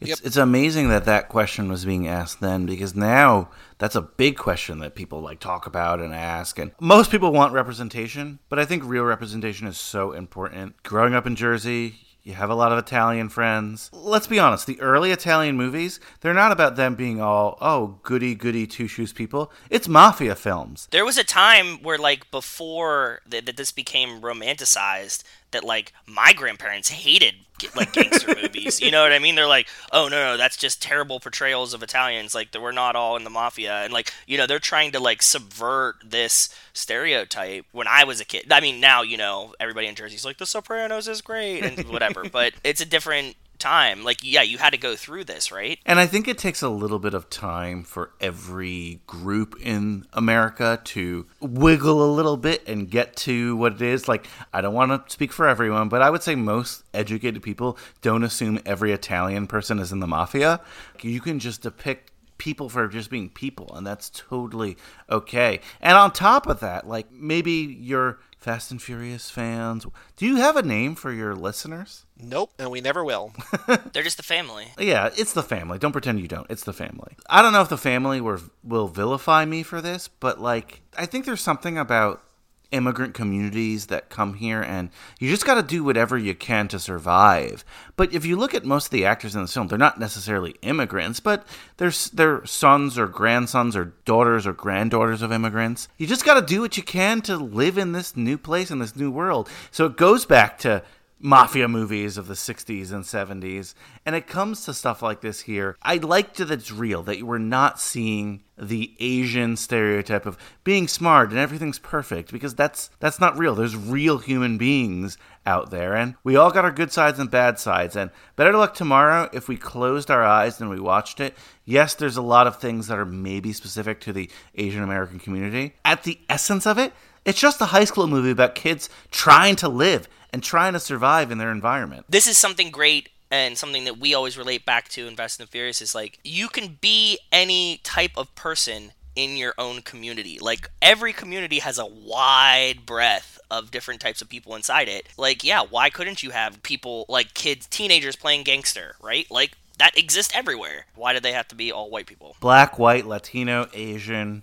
In 2002, every high school had a clique that thought they were gangster. As simple as that. Yeah, yeah, exactly. Because I think the important takeaway here is not that they're Asian. I mean, that's important for representation for like why you know maybe why this story mattered to Justin Lin. Like this was apparently kind of sort of ish based on like a 1992 murder of Stuart Tay, who was an Asian American youth Ute. Who was killed by four of his peers in Orange County, California? But Justin Lin said that he made a conscious decision, conscious decision to not base it on that or any other real event. But the people still like linked the two, like linked the story in this to that actual event. At its core essence, the leads in this movie, the four or five Asian dudes at the core of this movie, are just like the outsider, right? Like they're not the cool people. They are just No. part of the, like one of the plots is that he's the token ba- he's the token Asian, they say, in, in on the basketball team, right? Like Yeah. he's just there for affirmative action. Like they could be maybe things would change, but like they could all be black, they could all be Latino, they could all be this, they could all be all that. They could they could all be queer, right? Like they could all just be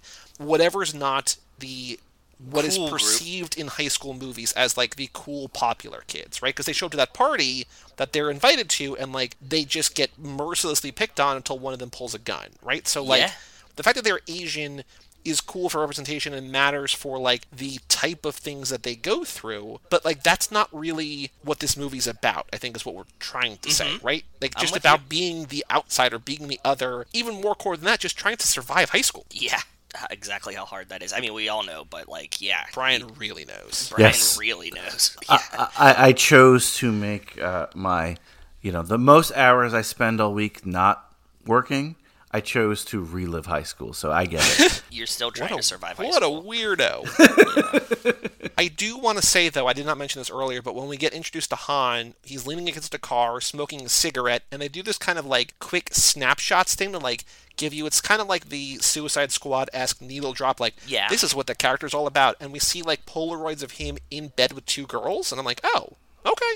That's Han. I get it. he he was always that cool, and he has like the whole. He already has the Han like armor, like two girls draped on his arms, which we see in Tokyo Drift. Like when he walks into the like club that's in his garage or whatever. Like he has that like whole persona and like like you know you have to you have to do that in a very cool kind of way to do like two arms around women like that they're like carrying you into a party Yep. and like he already has it so down. I was like, Yeah. So I got to ask you guys a question because Go ahead. in my research for High School Slumber Party, a show available on the Cage Club Podcast Network or wherever you get your podcasts.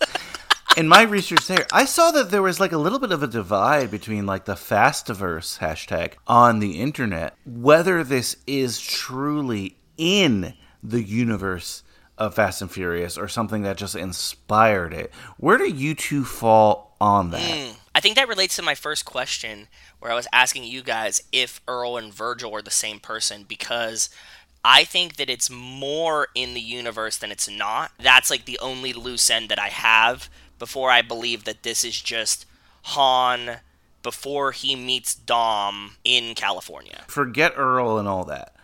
To you, this is Han no matter what. Like this is the Han. This is Han, yes. This is Han's origin story. Arguably, I'm not going to say it, but some people should say you should add it to your laps to extend a lap and give me another pit stop. But that, but that's another. That's another thing that I'm not going to say it. Maybe some of your fans will say it. What do you mean give you another pit stop? What are you talking? How are you? How do you have ownership? Of this? Well, I'm gonna I'm gonna buy two Patreons of the same level. Oh God, we never even thought about that. That's so funny. I can be two people. Like you can make two emails, regardless. No, so so Joe, you truly hundred percent believe this is Han's origin story. That wasn't just a form of Han. That was Han. This isn't like a Star Yes. Wars novel you read in 1997. This is actually Han. I believe that this is actually Han. What about you, Joey? I would feel more inclined to believe that fully if, like Joe was saying, if Earl was Earl. Like, it's weird to have another actor be at the core of your movie and not have him be the same. it's the same actor playing the same, a character of the same name who looks the same until he shaves his head at the end, like in a really ugly buzz cut. Like, you know, Yeah, don't, it's don't bad. cut those locks. Like, No, definitely not. keep those beautiful hair. Keep that beautiful hair. Maybe it's legend. Maybe it's like I, I would be okay either way. Like I think that if you're like definitively like this is the same Han, or if it's just like it took his essence or whatever. I don't But know. if we, like you know, if we consider that Jason Statham is handsome Rob because he says we did this job Right. in Italy, and but Charlize is not Cipher in that movie. and Charlize is not Cipher, is that not the same? Like I know that like they said that, but that feels like a joke. That feels like a throwaway. Like it's almost like you know Noel Guglielmi like is Hector and everything. Like is that the same Hector in every movie? Yeah. No, just kidding. no, but it's not directed by the same guy, and he's not playing the same character with the same name, doing the same thing. Oh my god, I cannot wait for 2042 when you have a Hector lap and we have to discuss this.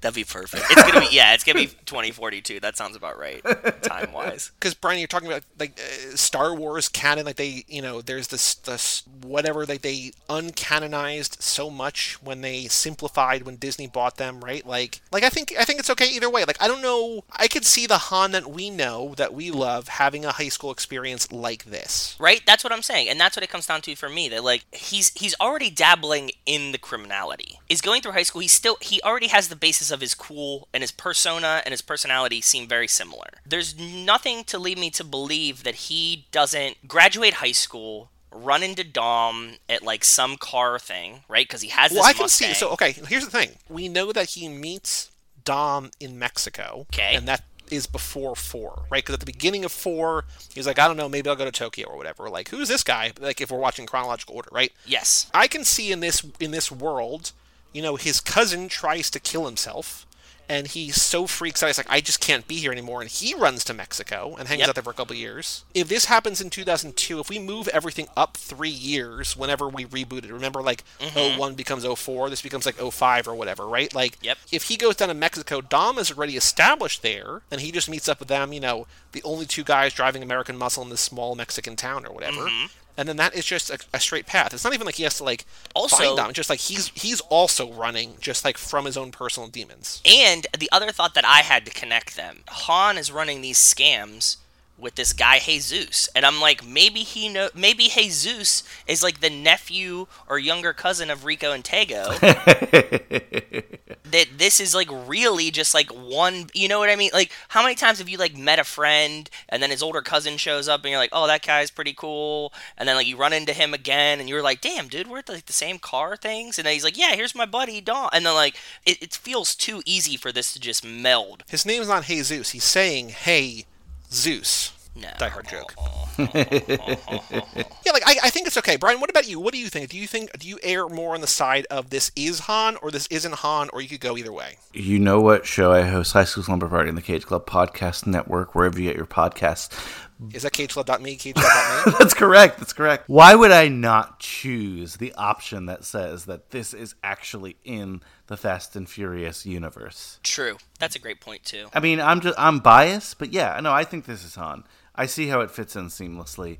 I don't know, and you guys don't even know because you haven't seen it. I don't know how Han survives like seven deaths. How does Virgil survive shooting himself in the face? We don't know. That's why, Joe, as absurd as it is, I can't discredit what you're saying because it's happened in your universe so many times. that- Yeah. We didn't see a body. Ex- I mean, we saw a body, but you know, metaphorically, we didn't see a body. Yeah. I don't know, but like I tend to agree. The only reason this is not in the Fast and Furious canon because I think it's a different studio that like they're not going to just completely indulge Justin Lin and have him have full control. Vin Diesel controls this all anyway, and what he says goes. And I know he likes Justin Lin, but I don't know if he's going to accept a, a movie like that. But back to our cool quiz at the beginning. Like I said, I don't care about being cool or not cool. This film, the fact that we don't know, is cooler than if they flat out said, hey guys, this is in the Fast and Furious universe. You have to watch it. It's much cooler. You're right. You guys hadn't seen it till now, and you have a podcast where how many runs have you had through the uh, Fast and Furious? Eight. This is the eighth one. yeah. Eighth, eight runs, and you haven't seen this film yet. That makes it cooler to me. I'd rather have that, like this exists in some universe, because we don't have high school tales of everyone in the fucking movies, right? I'd rather this exist in that place than like someone coming out and saying, "Yup, it's canon." Put it in. You're the- right. It would be very lame if Vin Diesel's like, "Oh yeah, and Better Luck Tomorrow is definitely a Fast and the Furious movie." you know, like how lame would that be? It'd be like, "Oh, it loses all of its cool."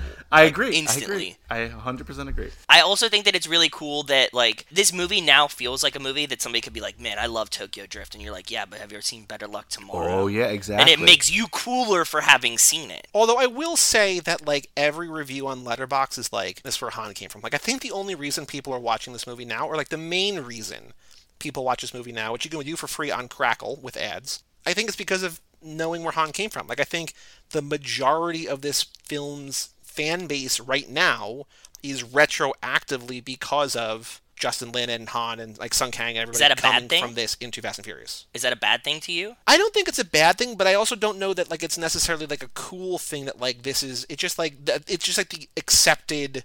This is what it is kind of thing. the only little like caveat I'll put to that, the only thing I'll disagree with that is I agree with you in terms of mainstream popularity. However, I sent you a photo on our Facebook Messenger Yeah. of, of a good friend of mine, Dow, was president of his Asian fraternity at Temple University. He met uh, Han, well, obviously. Sung Kang. Sung Kang, yes, it wasn't Han. He wasn't like in character. he met Sung Kang in 2005 or 6 coming to his school just i think i don't like i gotta talk to him see what the exact story is but he visited his asian fraternity and was talking to all them and was being super cool. And i remember him texting me about it and he was like hey so this guy was in this really cool movie i saw better luck tomorrow. Oh and by the way he's also in that that fast and furious movie in tokyo. Like it, no one I, mean, I don't know if you guys have talked about this and maybe i've even mentioned it. No one thought tokyo drift was going to lead to anything.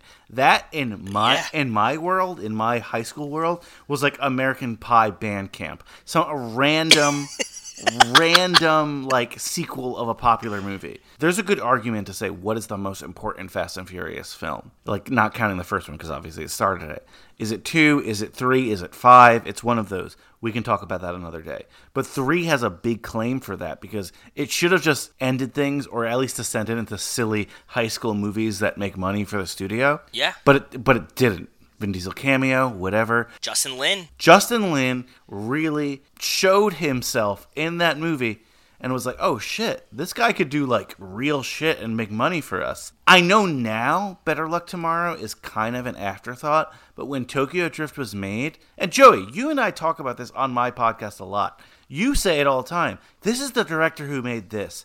I think if you and I were talking about Tokyo Drift, Joey, when it came out, you'd be like, oh, this is the guy who made that cool indie film, Better Luck Tomorrow. Every, Everyone's talking about this director. Instead of like this just being a afterthought, I think more it's been overshadowed by the fact that Justin Lin is one of the people who have made the Fastiverse what it is today. It's the kind of thing where we talk, I think, a lot in modern day about Marvel taking these cool indie filmmakers like Anna Fleck and Ryan Bowden, who make Short Term 12, which is this amazing movie starring Brie Larson, and you're like, that movie's amazing. I want to see what they do next. And then, like, oh, they're doing Captain Marvel. And, like, not next, but, like, you know, they do Captain Marvel. But, like, in 10 years, people will be like, oh, yeah, like, the, the people who made Captain Marvel, like, they made this movie before with Brie Larson. Like, it's the same kind of, Yes. like, it's all about your frame of reference, right? And mm-hmm. so, if I was as into film, movies, whatever, watching movies, as I am today back then, I would have seen this movie, I think, because I feel like this is the kind of movie that I would enjoy. Like, it's a coming of age movie,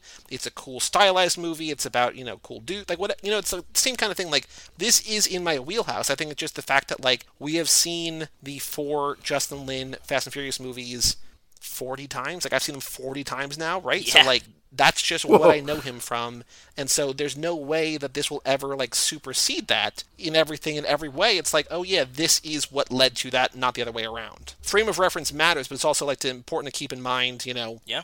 this dude Ben's got too much movement on his free throws. What the fuck are you doing? Stop wiggling. No, he's he's trying he's trying to do his thing. You know, he's trying to beat records. Who was the player? It was just a random player who had the record of the time. Calvin Murphy that he wanted to beat. I'm a So weird. I'm a big NBA guy, so I was like Calvin Murphy. We've had a whole revolution of like just good shooters in the NBA since this movie. So hearing the name Calvin Murphy made me laugh. Anyway, uh, I mean Perry Shen. I'm going to talk about him a little bit more on my podcast, High School Slumber Party, available on Cage Club Podcast Network. I'm not apologizing. I gotta be honest with you. If they do end up connecting it, which is kind of corny if they do, I'd love to see Perry Shen reappear in the Fastiverse, even if it's in the background, because he's really the star here. What what if he's in the Japanese basketball league? like, And that's how he makes an appearance. Like Han's courtside and he's like, That's my bud. that's fine. He'd be pretty old at that uh, at that point, but who knows about the timeline and the series you guys cover? Who knows? But Yeah. I was thinking how upset I would be. Like, it's a good thing he's been on like 300 episodes of General Hospital because, like, if effectively all your other co-stars go on to be like these massive stars, and like two of them go on to be like follow this director into like a huge franchise, right? Like, even if it's not huge at that time, like. And oh, I would be not like, really bro, in like it. we're like you, you're, you can't give me like anything. Like I can't even be like he got a role on General Hospital, and then he met his wife through that apparently, and he's got Oh, cool. like kids with her, and like maybe he's maybe he's happy. Maybe he doesn't want to fly to Dubai or Inner Mongolia or or wherever Samoa. Yeah, Samoa. Samoa. Samoa. wherever they're filming the next Fast and Furious film. Maybe he just like spending time with his kids. That's what I hope is like the reason he's not on this, and he's just enjoying life and he's cool with it. there. The school's photojournalist is named Takeshi, which is almost Takashi, but not quite. Very close. Very, very close. The main plot of breaking into John Cho's house is to break into a safe. Do Rico and Tego get the safe? No. Like when they come back, remember, and they're like, and Han's like, we all had lives before this. Was Han one of the people that acquired this safe? No, I don't think so. Because the, no, In 'cause the whole thing is like we you we had lives before you knew us, right? Like I think Yeah. Dom's known Han. No, I think it's Rico and Tego. Rico and Tego acquire the safe, right? And then like Ludacris is involved with that too. But Han, like, he doesn't take credit for getting the safe, right? But he like he's been around safes before. Does Han really care about the money at that point?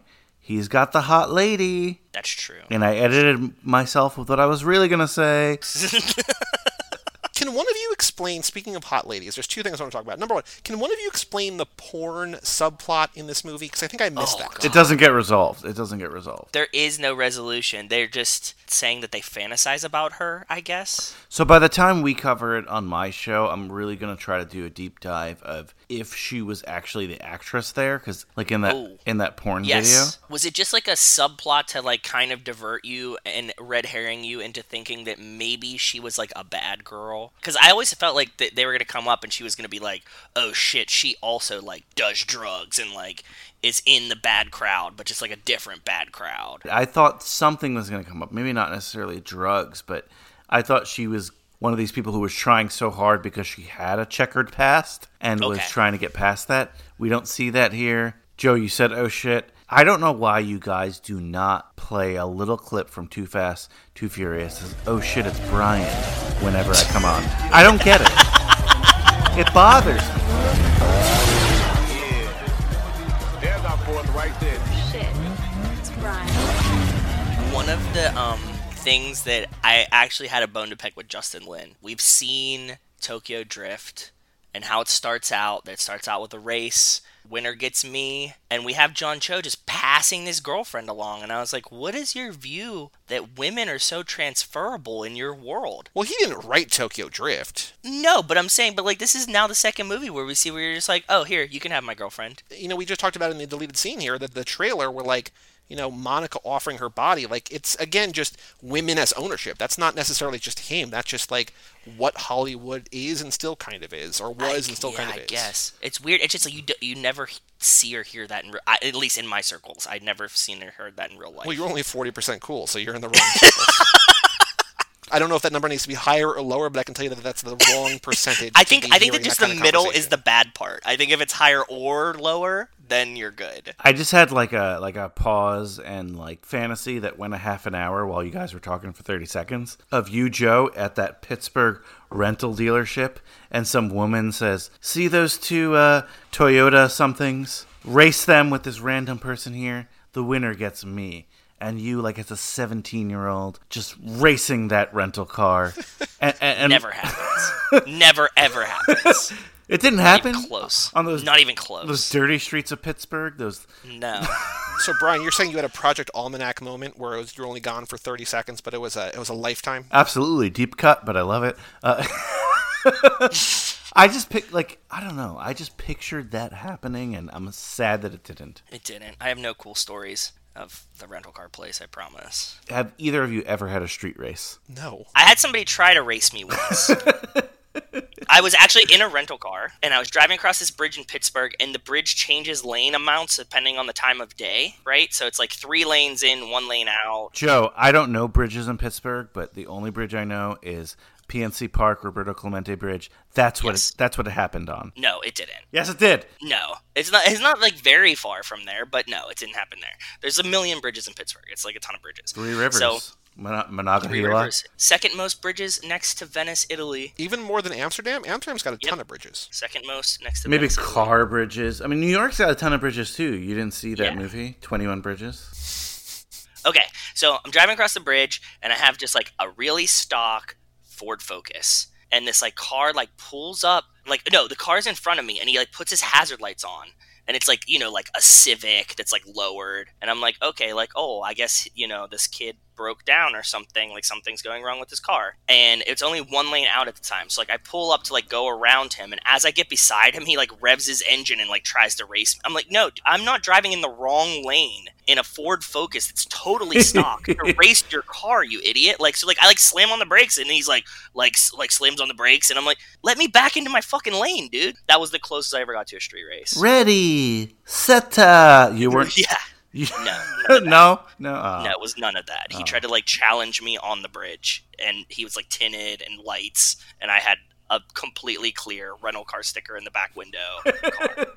I want to go back to point two that I was making before when we talked about the porn thing. I had a second point about that. I don't remember how we got to that, but it was so weird to me, once again, going back to the hard R rated nature of this with violence and language, to see like full frontal nudity in this movie for a second, but then like not dwell on it. jarring. I don't think it's uncommon. We could talk about this more on Brian's show about like for high schoolers to lose their virginity as a subplot. Like that's probably pretty common. Doing it via prostitute, not altogether uncommon, but still more uncommon than just losing your virginity. Yes. But then to show a woman fully nude in a movie, but then like not dwell on it. It's like it's it's almost like she got unchanged like when the camera wasn't supposed to be on her because like she takes her dress off and like we immediately cut away but it's like we still Yeah. saw it was like it was it was so weird to me you know going back and I, again it's such a weird creepy sentiment to have but talking about that first deleted scene or the deleted scene in the first movie where rob cohen's like if you're not going to show boobs don't waste my time but it's like well why did you do that if you're not going to like stay it's just a weird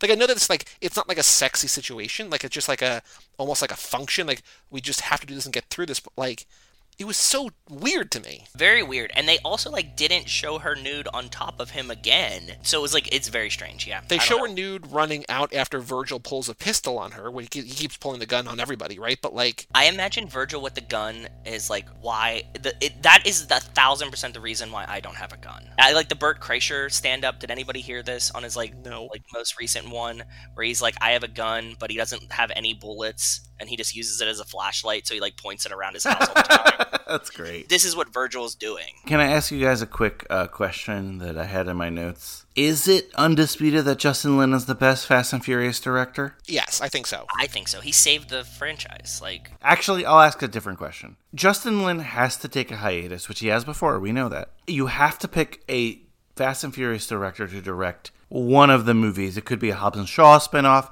Oh, I would do David Leitch without without second thought. I mean, I, I agree. He was did an awesome job in Hobbs and Shaw. So just quickly, let's run through them because I'm running the show now. And I'm kidding. We got Rob Cohen in one, John Singleton in two, James Wan in seven, F. Gary Gray in eight, David Leitch and Hobbs and Shaw. Yeah. Yeah. So those are the others. So We got Vin Diesel and Los Bandoleros, who's great. I am shocked. I, I said this to somebody the other day. I am shocked that Vin Diesel hasn't just like pulled his weight. Like especially when Justin Lin took that break for James Wan. I swore he was going to be like, "Let me do this one." Maybe he doesn't want to. Maybe he doesn't enjoy it. That has to be it because I think it was Steven Spielberg. It was definitely Steven Spielberg. I don't know when it was, but Spielberg said like one of the greatest tragedies in Hollywood is that Vin Diesel hasn't directed more movies because that's how he discovered him, and that's why he put him in like uh, Saving Private Ryan and stuff because he was like, "This is a good young director. Oh, director." the Multi-Facial, right? Yeah, I think that it's also like a thing now that like since he didn't do it, it's like that weird friend group thing. Like if he got promoted somehow, like if he was like the boss, it would change the dynamic a lot. He can kind of remove himself from it if you're like, oh, this is the director's vision, like, or like we have a problem with this scene, like talk to the director instead of being like, Vin, you're fucking up your own movie. Joe, I completely agree. I'm just surprised that someone who has such a huge ego, we know Vin Diesel has a huge ego. let's let's see the feud with The Rock, right? That he was like, nah, you know what? It's gonna conflict here. Just direct me. I mean, I give him credit because he totally, totally has the power. Because if he was like, hey, I'm not gonna be in the next one unless I direct it, what are they gonna do? They have to have him direct it. Yeah, he he did, he could have done it. He could have strong armed them into it for sure. Like they're not going to turn down you know half a billion dollars or a billion dollars in revenue because he's like, I want to direct this. They're just going to let him do it and just like put somebody else underneath him to like clean up after him or something if they Uh, don't trust him. Absolutely. And if you have like Steven Spielberg signing your letter of recommendation, come on. I, I just wanted to ask you guys that quick question, seeing as this is Justin Lin's like first real project. I mean, I think he's the undisputed MVP of directors of the Fast and Furious franchise. I have, I think, two more notes, and then I want to play a couple games, and I want to continue this conversation. In case you haven't heard on your podcast on High School Slumber Party, there is, of course, the line in the middle of this movie: "Rumors about us came and went." Fast and Furious. Ooh. That one is like him just flexing. Like this this is why I'm like it cannot not be Han. That's the same as them saying, you know, job in Italy in Hobbs and Shaw. It's the same thing to me. Like he's fully like trying to get a Fast and the Furious by using the term Fast and Furious in his movie because there's two of them out by now. No, there's just one. Okay, then maybe he's just referencing the first one because he like loved it so much and Uh, It's just- also just a saying, right? Like the first, fa- the Fast and the Furious came out in 1955, right? Like it's been around. There's Fast and the Furious. it was it wasn't as big as it was without the movie, right? Like nobody's just saying Fast and Furious all the time. Well, I think I think they named the movie after the saying. Absolutely. I, I actually, I don't remember when I had this conversation, but Ronald Reagan loved this saying. He used to say it a bunch, and it was just a saying. But now that the movies come out, could you imagine? We're not going to talk about this, but could you imagine if Trump or They well, there did. was a whole Fast and They Furious did. thing. Yes. Yeah. But could you imagine if one of them kept saying it? Like if Biden tomorrow said like, "We're gonna go in Fast and Furious." There's so many memes, so many other stuff. Credit to this franchise for at least fifty percent taking over just a common saying, and for it being like, "Oh, I think of cars and Vin Diesel." Yeah. My other note is at the end. So John Cho says to them because they're running this racket, right? They're like, "We're gonna scam. We're doing cheat sheets. We're doing this. We're doing that. Like whatever hood shit you want us to do, come to us. We're now so big that we're we have the power to say no. We don't like you. We don't like your plan. Get out of here." And John Cho comes to him. He's like, "Hey, I want you to rob my parents." And they're like, "Why?" And he says, "They need to have a wake up call." And they're like, cool, we're going to do it. And then they go away. They're like, we're actually going to give him a wake up call. And that's when they like scare him and then they beat his head with a baseball bat, right? This moment feels like Justin Lin had just seen Fight Club or read Fight Club was just like, we're going to give John Cho a Raymond K. Hessel experience. Just like tomorrow's going to be the most beautiful day. Like John Cho, this yuppie guy who's got everything made. Like his house is gorgeous. You know, his, he wants like scare his parents. Is like, well, no, like you're a bit, you're, you're terrible. Like you're a coward we need to wake you up we need you to we need you like so i think the idea of like giving him a wake up call is nice but i just kept thinking i'm like that's a raymond k like we, we just did this we just did this in fight club I didn't read it too much like that, but I can see it now. like i don't think it's like a copy but i think like i think it's a very similar type of like I get it. get somebody to appreciate the things that they're not appreciating Yeah. And he was a spoiled yuppie, and his Mm-hmm. breakfast is going to taste the best it's ever tasted. So, yeah. joe any other thoughts or any other fast connections about this I folded all mine in. I'm good. I'm, I went all down my list. I'm clear. brian I don't have any other connections, fast connections. My wife already left me to have dinner with cousin Pumpkin and his girlfriend. Did you get that tattoo yet No, spoiler alert. I'm gonna try to do it for the 200th episode. i'm gonna cut that out or you want me to leave that No, leave it in. Who cares? okay I'm not saying it on my show. Well, then, if there's nothing else to talk about, let us watch the trailer to Better Luck Tomorrow, Ooh, which we up. aired in the watch along party when we did The Fast and the Furious a couple weeks ago. Yes, we did. You ready? Yep. Three, two, one, play.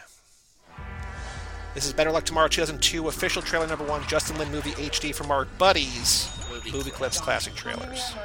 MTV. I forgot it was an MTV film. Yeah. Were we competitive? Tokyo, Japan. It seems like that part of the like the test, the the cathalon or whatever, it seemed like that was part of a short movie that they extended, To death. right? Like he like made like that movie first. Yeah, I can see that. Make our own. It's easy money. I also think it's super weird at the end of the movie. Like I got distracted, but like when they're at the party and it's John Cho and Derek and Ben, and they're like, "Hey, I guess this is the I Love Stephanie Club." It's like there's more than one girl in this movie. Like, why do you all love the same girl? Like, it's so weird. It is weird. I don't know. She's like the like the perfect high school girl, right? She's like a cheerleader and smart and funny and cool, and she's everything. It's so weird, but it's so high school. Let's be honest. It's so high school. Yeah. I also thought that John Cho was gonna be like a super dork in this movie with like when he rode up on the motorcycle. Like I didn't think they were trying to try to make him any kind of Expectations we got. There's Han against his car. yeah. Derek was kind of rocking the Han haircut, and I was just like, "Come on, man!" Like, Yeah, you can't do that next to Han. Definitely not. I mean, he looks good. He looks better than I ever will. But like, next to Han, it's like, "Come on, man! What are you doing?" Yeah, you're stealing his steez. Don't say that.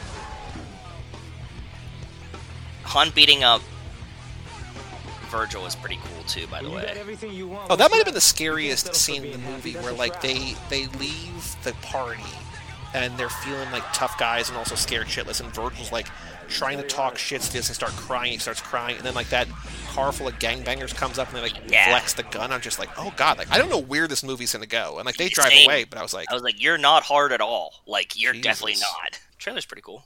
I like the Trailer's trailer. alright. Doesn't ruin everything. That's good. Nope. I don't know. To me, the trailer, like, it's great, but like, it It sells a different movie to me. it's very of the time. Like, oh shit, fun action movie, and this is a lot more like in depth high school than one would think. Well, I mean, we just watched the trailer for the first Fast and Furious, and like that's it, it sells a different movie too. So like that's just of the time, right? It's just like, Yeah. hey, this is what we're doing. Come see our movie. Hey, I did it. I I went and saw it with my friends Sam and Wasim. This movie or the Fast and Furious? Fast and Furious. The, the, the Fast and Furious. Yeah. I didn't see didn't this see this movie till today. Not Yeah. till- not today, but yes, Yeah. yesterday. Metaphorically. Yeah, and, and I saw that Fast and Furious trailer. I'm like, this is a cool movie. I want to watch it. yep, yep, exactly. And then I saw it, and I still loved it for what it was, and all good, you know. The final game to play, the Letterboxd game. So, for reference sake, Mad Max Fury Road has been seen by 710,000 people. 710. Oh. We haven't played this game in a while. It's over it's jumped up over 700,000. Better Luck Tomorrow, 2002, directed by Justin Lin, starring Parry Shen, Jason Tobin, and Sung Kang, has been seen by how many people? I'm gonna go fifteen thousand. Brian? Just oh, so Letterboxd. Yep. How many people have seen it on Letterboxd? I mean, it's a big franchise. I'll go a little bit over. I'll go twenty. You're both too high. Wow. I'm gonna go eight thousand then. Justin Lin, high school movie. I think people have seen it. I don't know. I don't know. I do have a segue after this, but I don't know. Uh, I'll go under him. Seven thousand. You're still both too high. No. Forty five hundred. That's my lowest guess. Ten. 10 people? Yes. Ten. Well, Price is right. Brian wins, but mathematically, Joe wins 4,100. Oh, I was close. 4126. Third one. I was close on the third Okay. one. That's not that many people have seen this movie. Nope. It's ten years from now. Streaming services have dominated everything. We don't even have cable anymore. They've all been dead. Universal or whoever has bought Universal has one. They have Fast and Furious movies. Disney. Maybe, maybe, but they decide to make spin-off shows for it. They make spin-off movies. Are you cool with this being on there as one Sure. one of the Yeah. canon? Easy answer, right? So you know how like in Disney now and in Star Wars, people overanalyze things and like there's one line in a movie and they'll make a whole novel. Oh, you mean like how food all Food over the all over place the has become like our catchphrase? Yeah. Yeah. Mm-hmm. No idea. No idea what you're talking about. So I know the answer to this question, but I'll ask: Are you cool with that becoming the future of the Fast and Furious universe? That it's not just about the movies; like they take one little thing and they spin it off into a movie or a series, or the the characters in this come back later. Like everything is Bible. Because let's be honest, look, this movie's made. I mean, this series has made so much money and has so many fans, but I feel like it's very contained. You don't get like 20 graphic novels based on three scenes, if that makes sense. Fair. I think that we've we've hit a point, and just because of how it's made, that like it never takes itself that seriously. So like they could do it, but people would just be like, either I don't care. It's not like Star Wars where there's like the fandom is like, what did they mean by this? It's like, oh yeah, they said something goofy, and like we like it or we don't, and they just move along. It's the audience. I agree with that sentiment, Joe, because I think that if they released a shitty Fast and Furious movie, it's still okay. But if they released a shitty Star Wars movie, which they do, people riot. Not riot. Yeah, yeah, they get mad. I shouldn't use riot, but people people get angry like, "What did you do? This ruins everything." But the Fast and Furious has this quality that like you if as long as you belong, if you release like a not that great film in the universe, it's still accepted by its fans. And I love that, right? Like you, there's like a lower standard of what has to be good, if that makes sense. And I don't mean that as an insult. The fans are just more relaxed. So Joey, would you be okay with that kind of treatment like in 10 years or 20 years if like there's a streaming channel about the movie but it's like there's so many spin-offs and like 20 animated shows and I mean, Joe and I have said over and over on this show that like we're okay with anything, like as long as it's good. Like, I mean, good is a, a subjective, right? Like, it can be, it doesn't have to be great, but like we're still looking for more stuff. I mean, I don't know if I want to have so many things that like a lap becomes more than a year, but like you know, I'm okay with whatever. Sure. would it bother you if that was the lap, like a two-year lap, because there's so much. Shit. Because think about it: if you were a Leaf brother, if you, it was Star Wars, and you oh, boy. and you were wa- if you were watching everything in Star Wars, how long would a lap be? Three years? I think it depends on how you cover it. You guys do video games apparently, and what we did last lap and this lap is different than normal laps because in normal laps we're not going to cover the spy racers things or the video game we're only Yeah. going to cover the movies but when someone is experiencing everything for the first time And they want give to them the option or the ability exactly to watch everything if they want so we don't know for sure if heather's going to watch the three series or the video game because the first movie a little rough like she, she was not really fully on board so we'll have to see how it goes down the line Yeah, but we can in a normal lap, a normal lap will be the nine movies, or if you know, if if and when F nine comes out this year, add the tenth movie, and that's it. So like, this is a longer lap. Last lap was incredibly long for different reasons, but this is a, an aberration. But would I be okay with a two year lap? I mean, sure, I think so. If all the content was like made with passion, then yeah. If the Fast and the Furious is big enough to warrant enough content to take a two year lap, we better be making serious bank and we would do it more quickly than two years. Yeah, we should be on the bankroll at that point. Like Fast and Furious is already big, but like it's not big enough that people need to know who we are yet. You know what I mean? Listeners, this is just a segue. We are increasing, and I say we because I'm in the brain trust now. We are increasing the Patreon price. We're tripling it. So if you are a patron, expect a larger credit card uh, bill. Surprise, gotcha. you just look at your statement, you're like six hundred bucks this month. Holy fuck! hey, do you really love this movie? Specifically, better better luck tomorrow because then you better pay up. Anyway, play your games, whatever. I'll stop annoying you. I'll stop trolling this podcast like I love to do. Play your childish games. Okay, so out of those 4,100 people, average score of three and a half. Most common rating is a three and a half, then a four, then a three. How many people have this in their top four favorite movies of all time? Two, 35. 35. Somewhere in between. Whoa! seven, That's low. seven at the most. bro. Seven is high. I think I'm I'm, I'm high on seven. 12. You're now both too low, so somewhere between 12 and 35. One more guess each. Fifteen. 19. In this situation, Joe would win Price is Right. Brian wins overall. The number is 18. 18 people have this in their way top more four. than I thought. That's cool though. But again, it's the same thing. It's a niche audience, but it's a passionate audience, right? yeah, so that makes sense. we're going to go to Will Ullman's account at W Ullman on Letterboxd. He has not reviewed this movie, but it is his number one favorite movie of all time. Three other movies in his top four are arguably some of the biggest movies of all time. His number four movie is the most seen movie on Letterboxd. Oh, it's not Mad Max Fury Road though, right? Correct. It's Inception is the lice, the one we ch- checked. Wait, I might have this clue wrong. Hold on. Nope, nope. I'm I'm right. No, it's it. That's like that might be number two. It's not this movie though. Avengers Endgame. Nope. Letterboxd people are corny. That's up there. That's for sure. Up Yeah, Avengers Endgame is way up there. Um, It's the most watched movie ever, but not a Letterboxd because they watch like I- indie shit and whatever. I forget. I like I was definitely Inception is what I was thinking. Tenet is good, but it's Nope. too new. But it is It's it's, a it is recent older. though. Really? Birds of Prey. Not that recent. The Hunt for Red October. More recent than that. I don't know. Just tell us. It's a foreign language film. Oh, Parasite. Parasite. That's the Number most four, watched Parasite. film on Letterboxd. Yes, You guys are yes. nerds. It's also Letterboxd number one highest rated movie. nerds. Come on. Do you think my mom's even heard of Parasite? You're right. Won Best Picture. I get it, but she's like, "Oh, that okay, whatever." Yeah, keep going to the broken Rotten Tomatoes. Keep going back to that well. That's fine. That's fine. Keep, Hey, hey, I've acknowledged how bad Rotten Tomatoes is every week, sometimes bi week. Yeah, but you still used it for like 200 episodes, but you know, it's fine. I gotta keep the train rolling. All right, number two. is number two movie is one of the biggest movies of all time. Came out in the 90s, and it is my barometer for when a movie uses bad CGI. I'm like, well, this movie came out then. Independence Day. Nope. The Scorpion King. Nope. Jurassic Park. Yep, number two. Jurassic Park number two. And then number three is from the early 2000s and is a movie, it's one of the movies we most often compare to one of the movies in the Fast and Furious franchise. Avengers Endgame. Did we just guess it early? From early 2000s, I said. Oh, what do we compare it to? Just Avengers? The Avengers? That's still not early 2000s. God damn it. Iron Man came out in 08. Like, the Avengers was Break? until 2012. Point Break. That's the early 90s. Yeah, that's right. All right, I'm gonna guess an early 2000s movie. I think it's right. Hopefully, I get this right. Is it a Cinderella story? No, not even close. Is it Bring It On? No, not even close. There, this movie was Fake movie, covered by this podcast network. Is it The Hot Chick? All movies I covered on High School Slumber Party available. It's not a high school movie.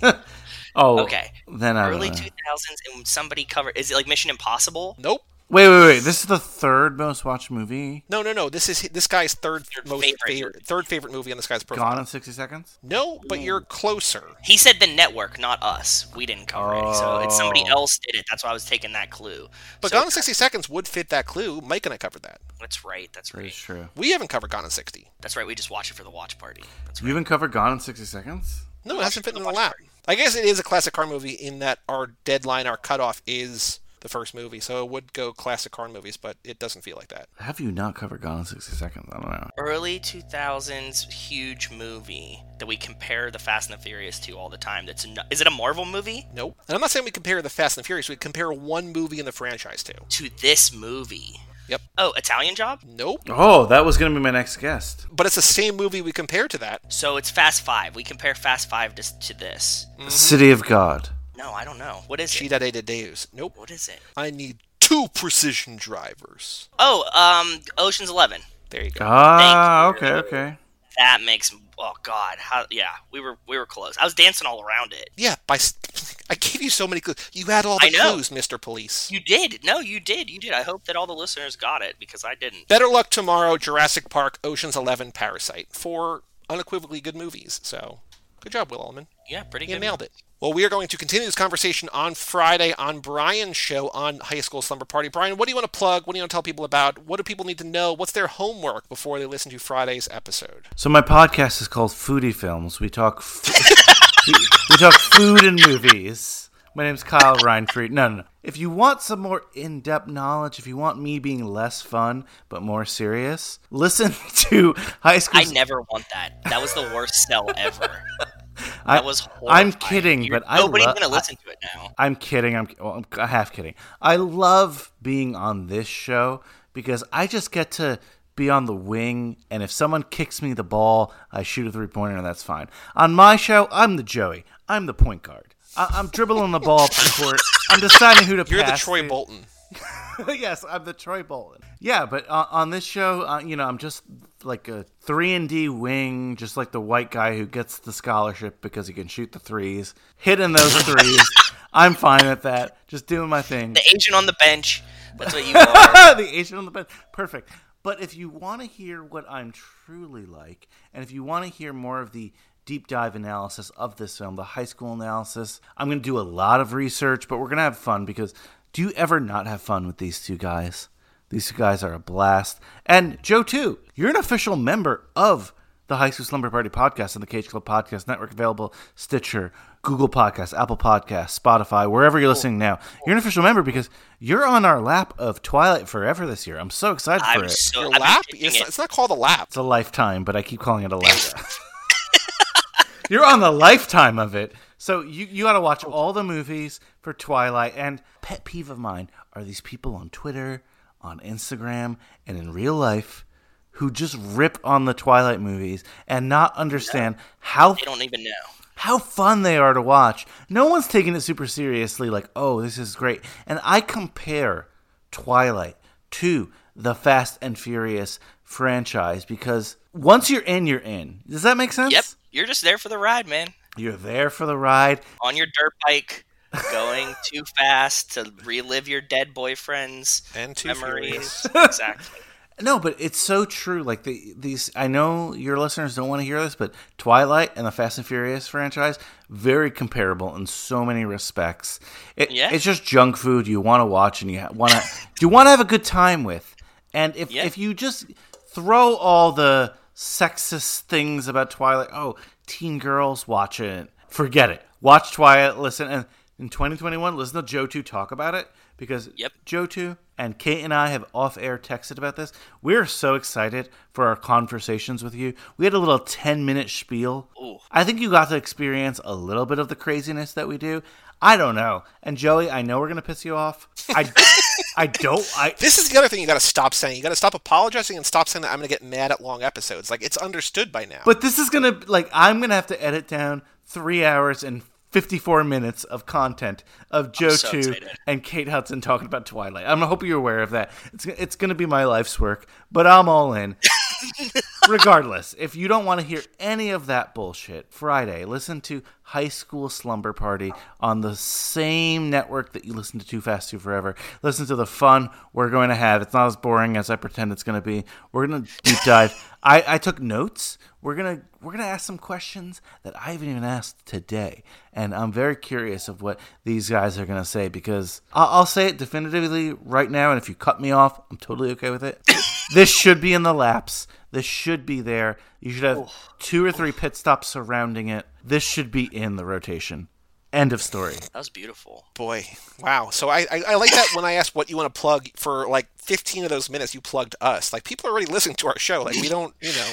But no, man. Uh, I, we, appreciate we, it. We plug Brian every fucking episode. I gotta lube it up a little. Some of your listeners have become my Facebook friends. Bring it on. I'm I'll be friends with that anyone. Twitter, Facebook, Instagram. Friend me. We'll talk. Message me. We'll have a conversation. I won't. I won't say no. I'll bother you all day. It's all good. Well, next week we have no Brian, unfortunately, or fortunately. I don't know. Either But you way, can go listen to his episode. It's going to be more of this bullshit anyway, so. But we are going back to the main canon because this is not main canon, Brian.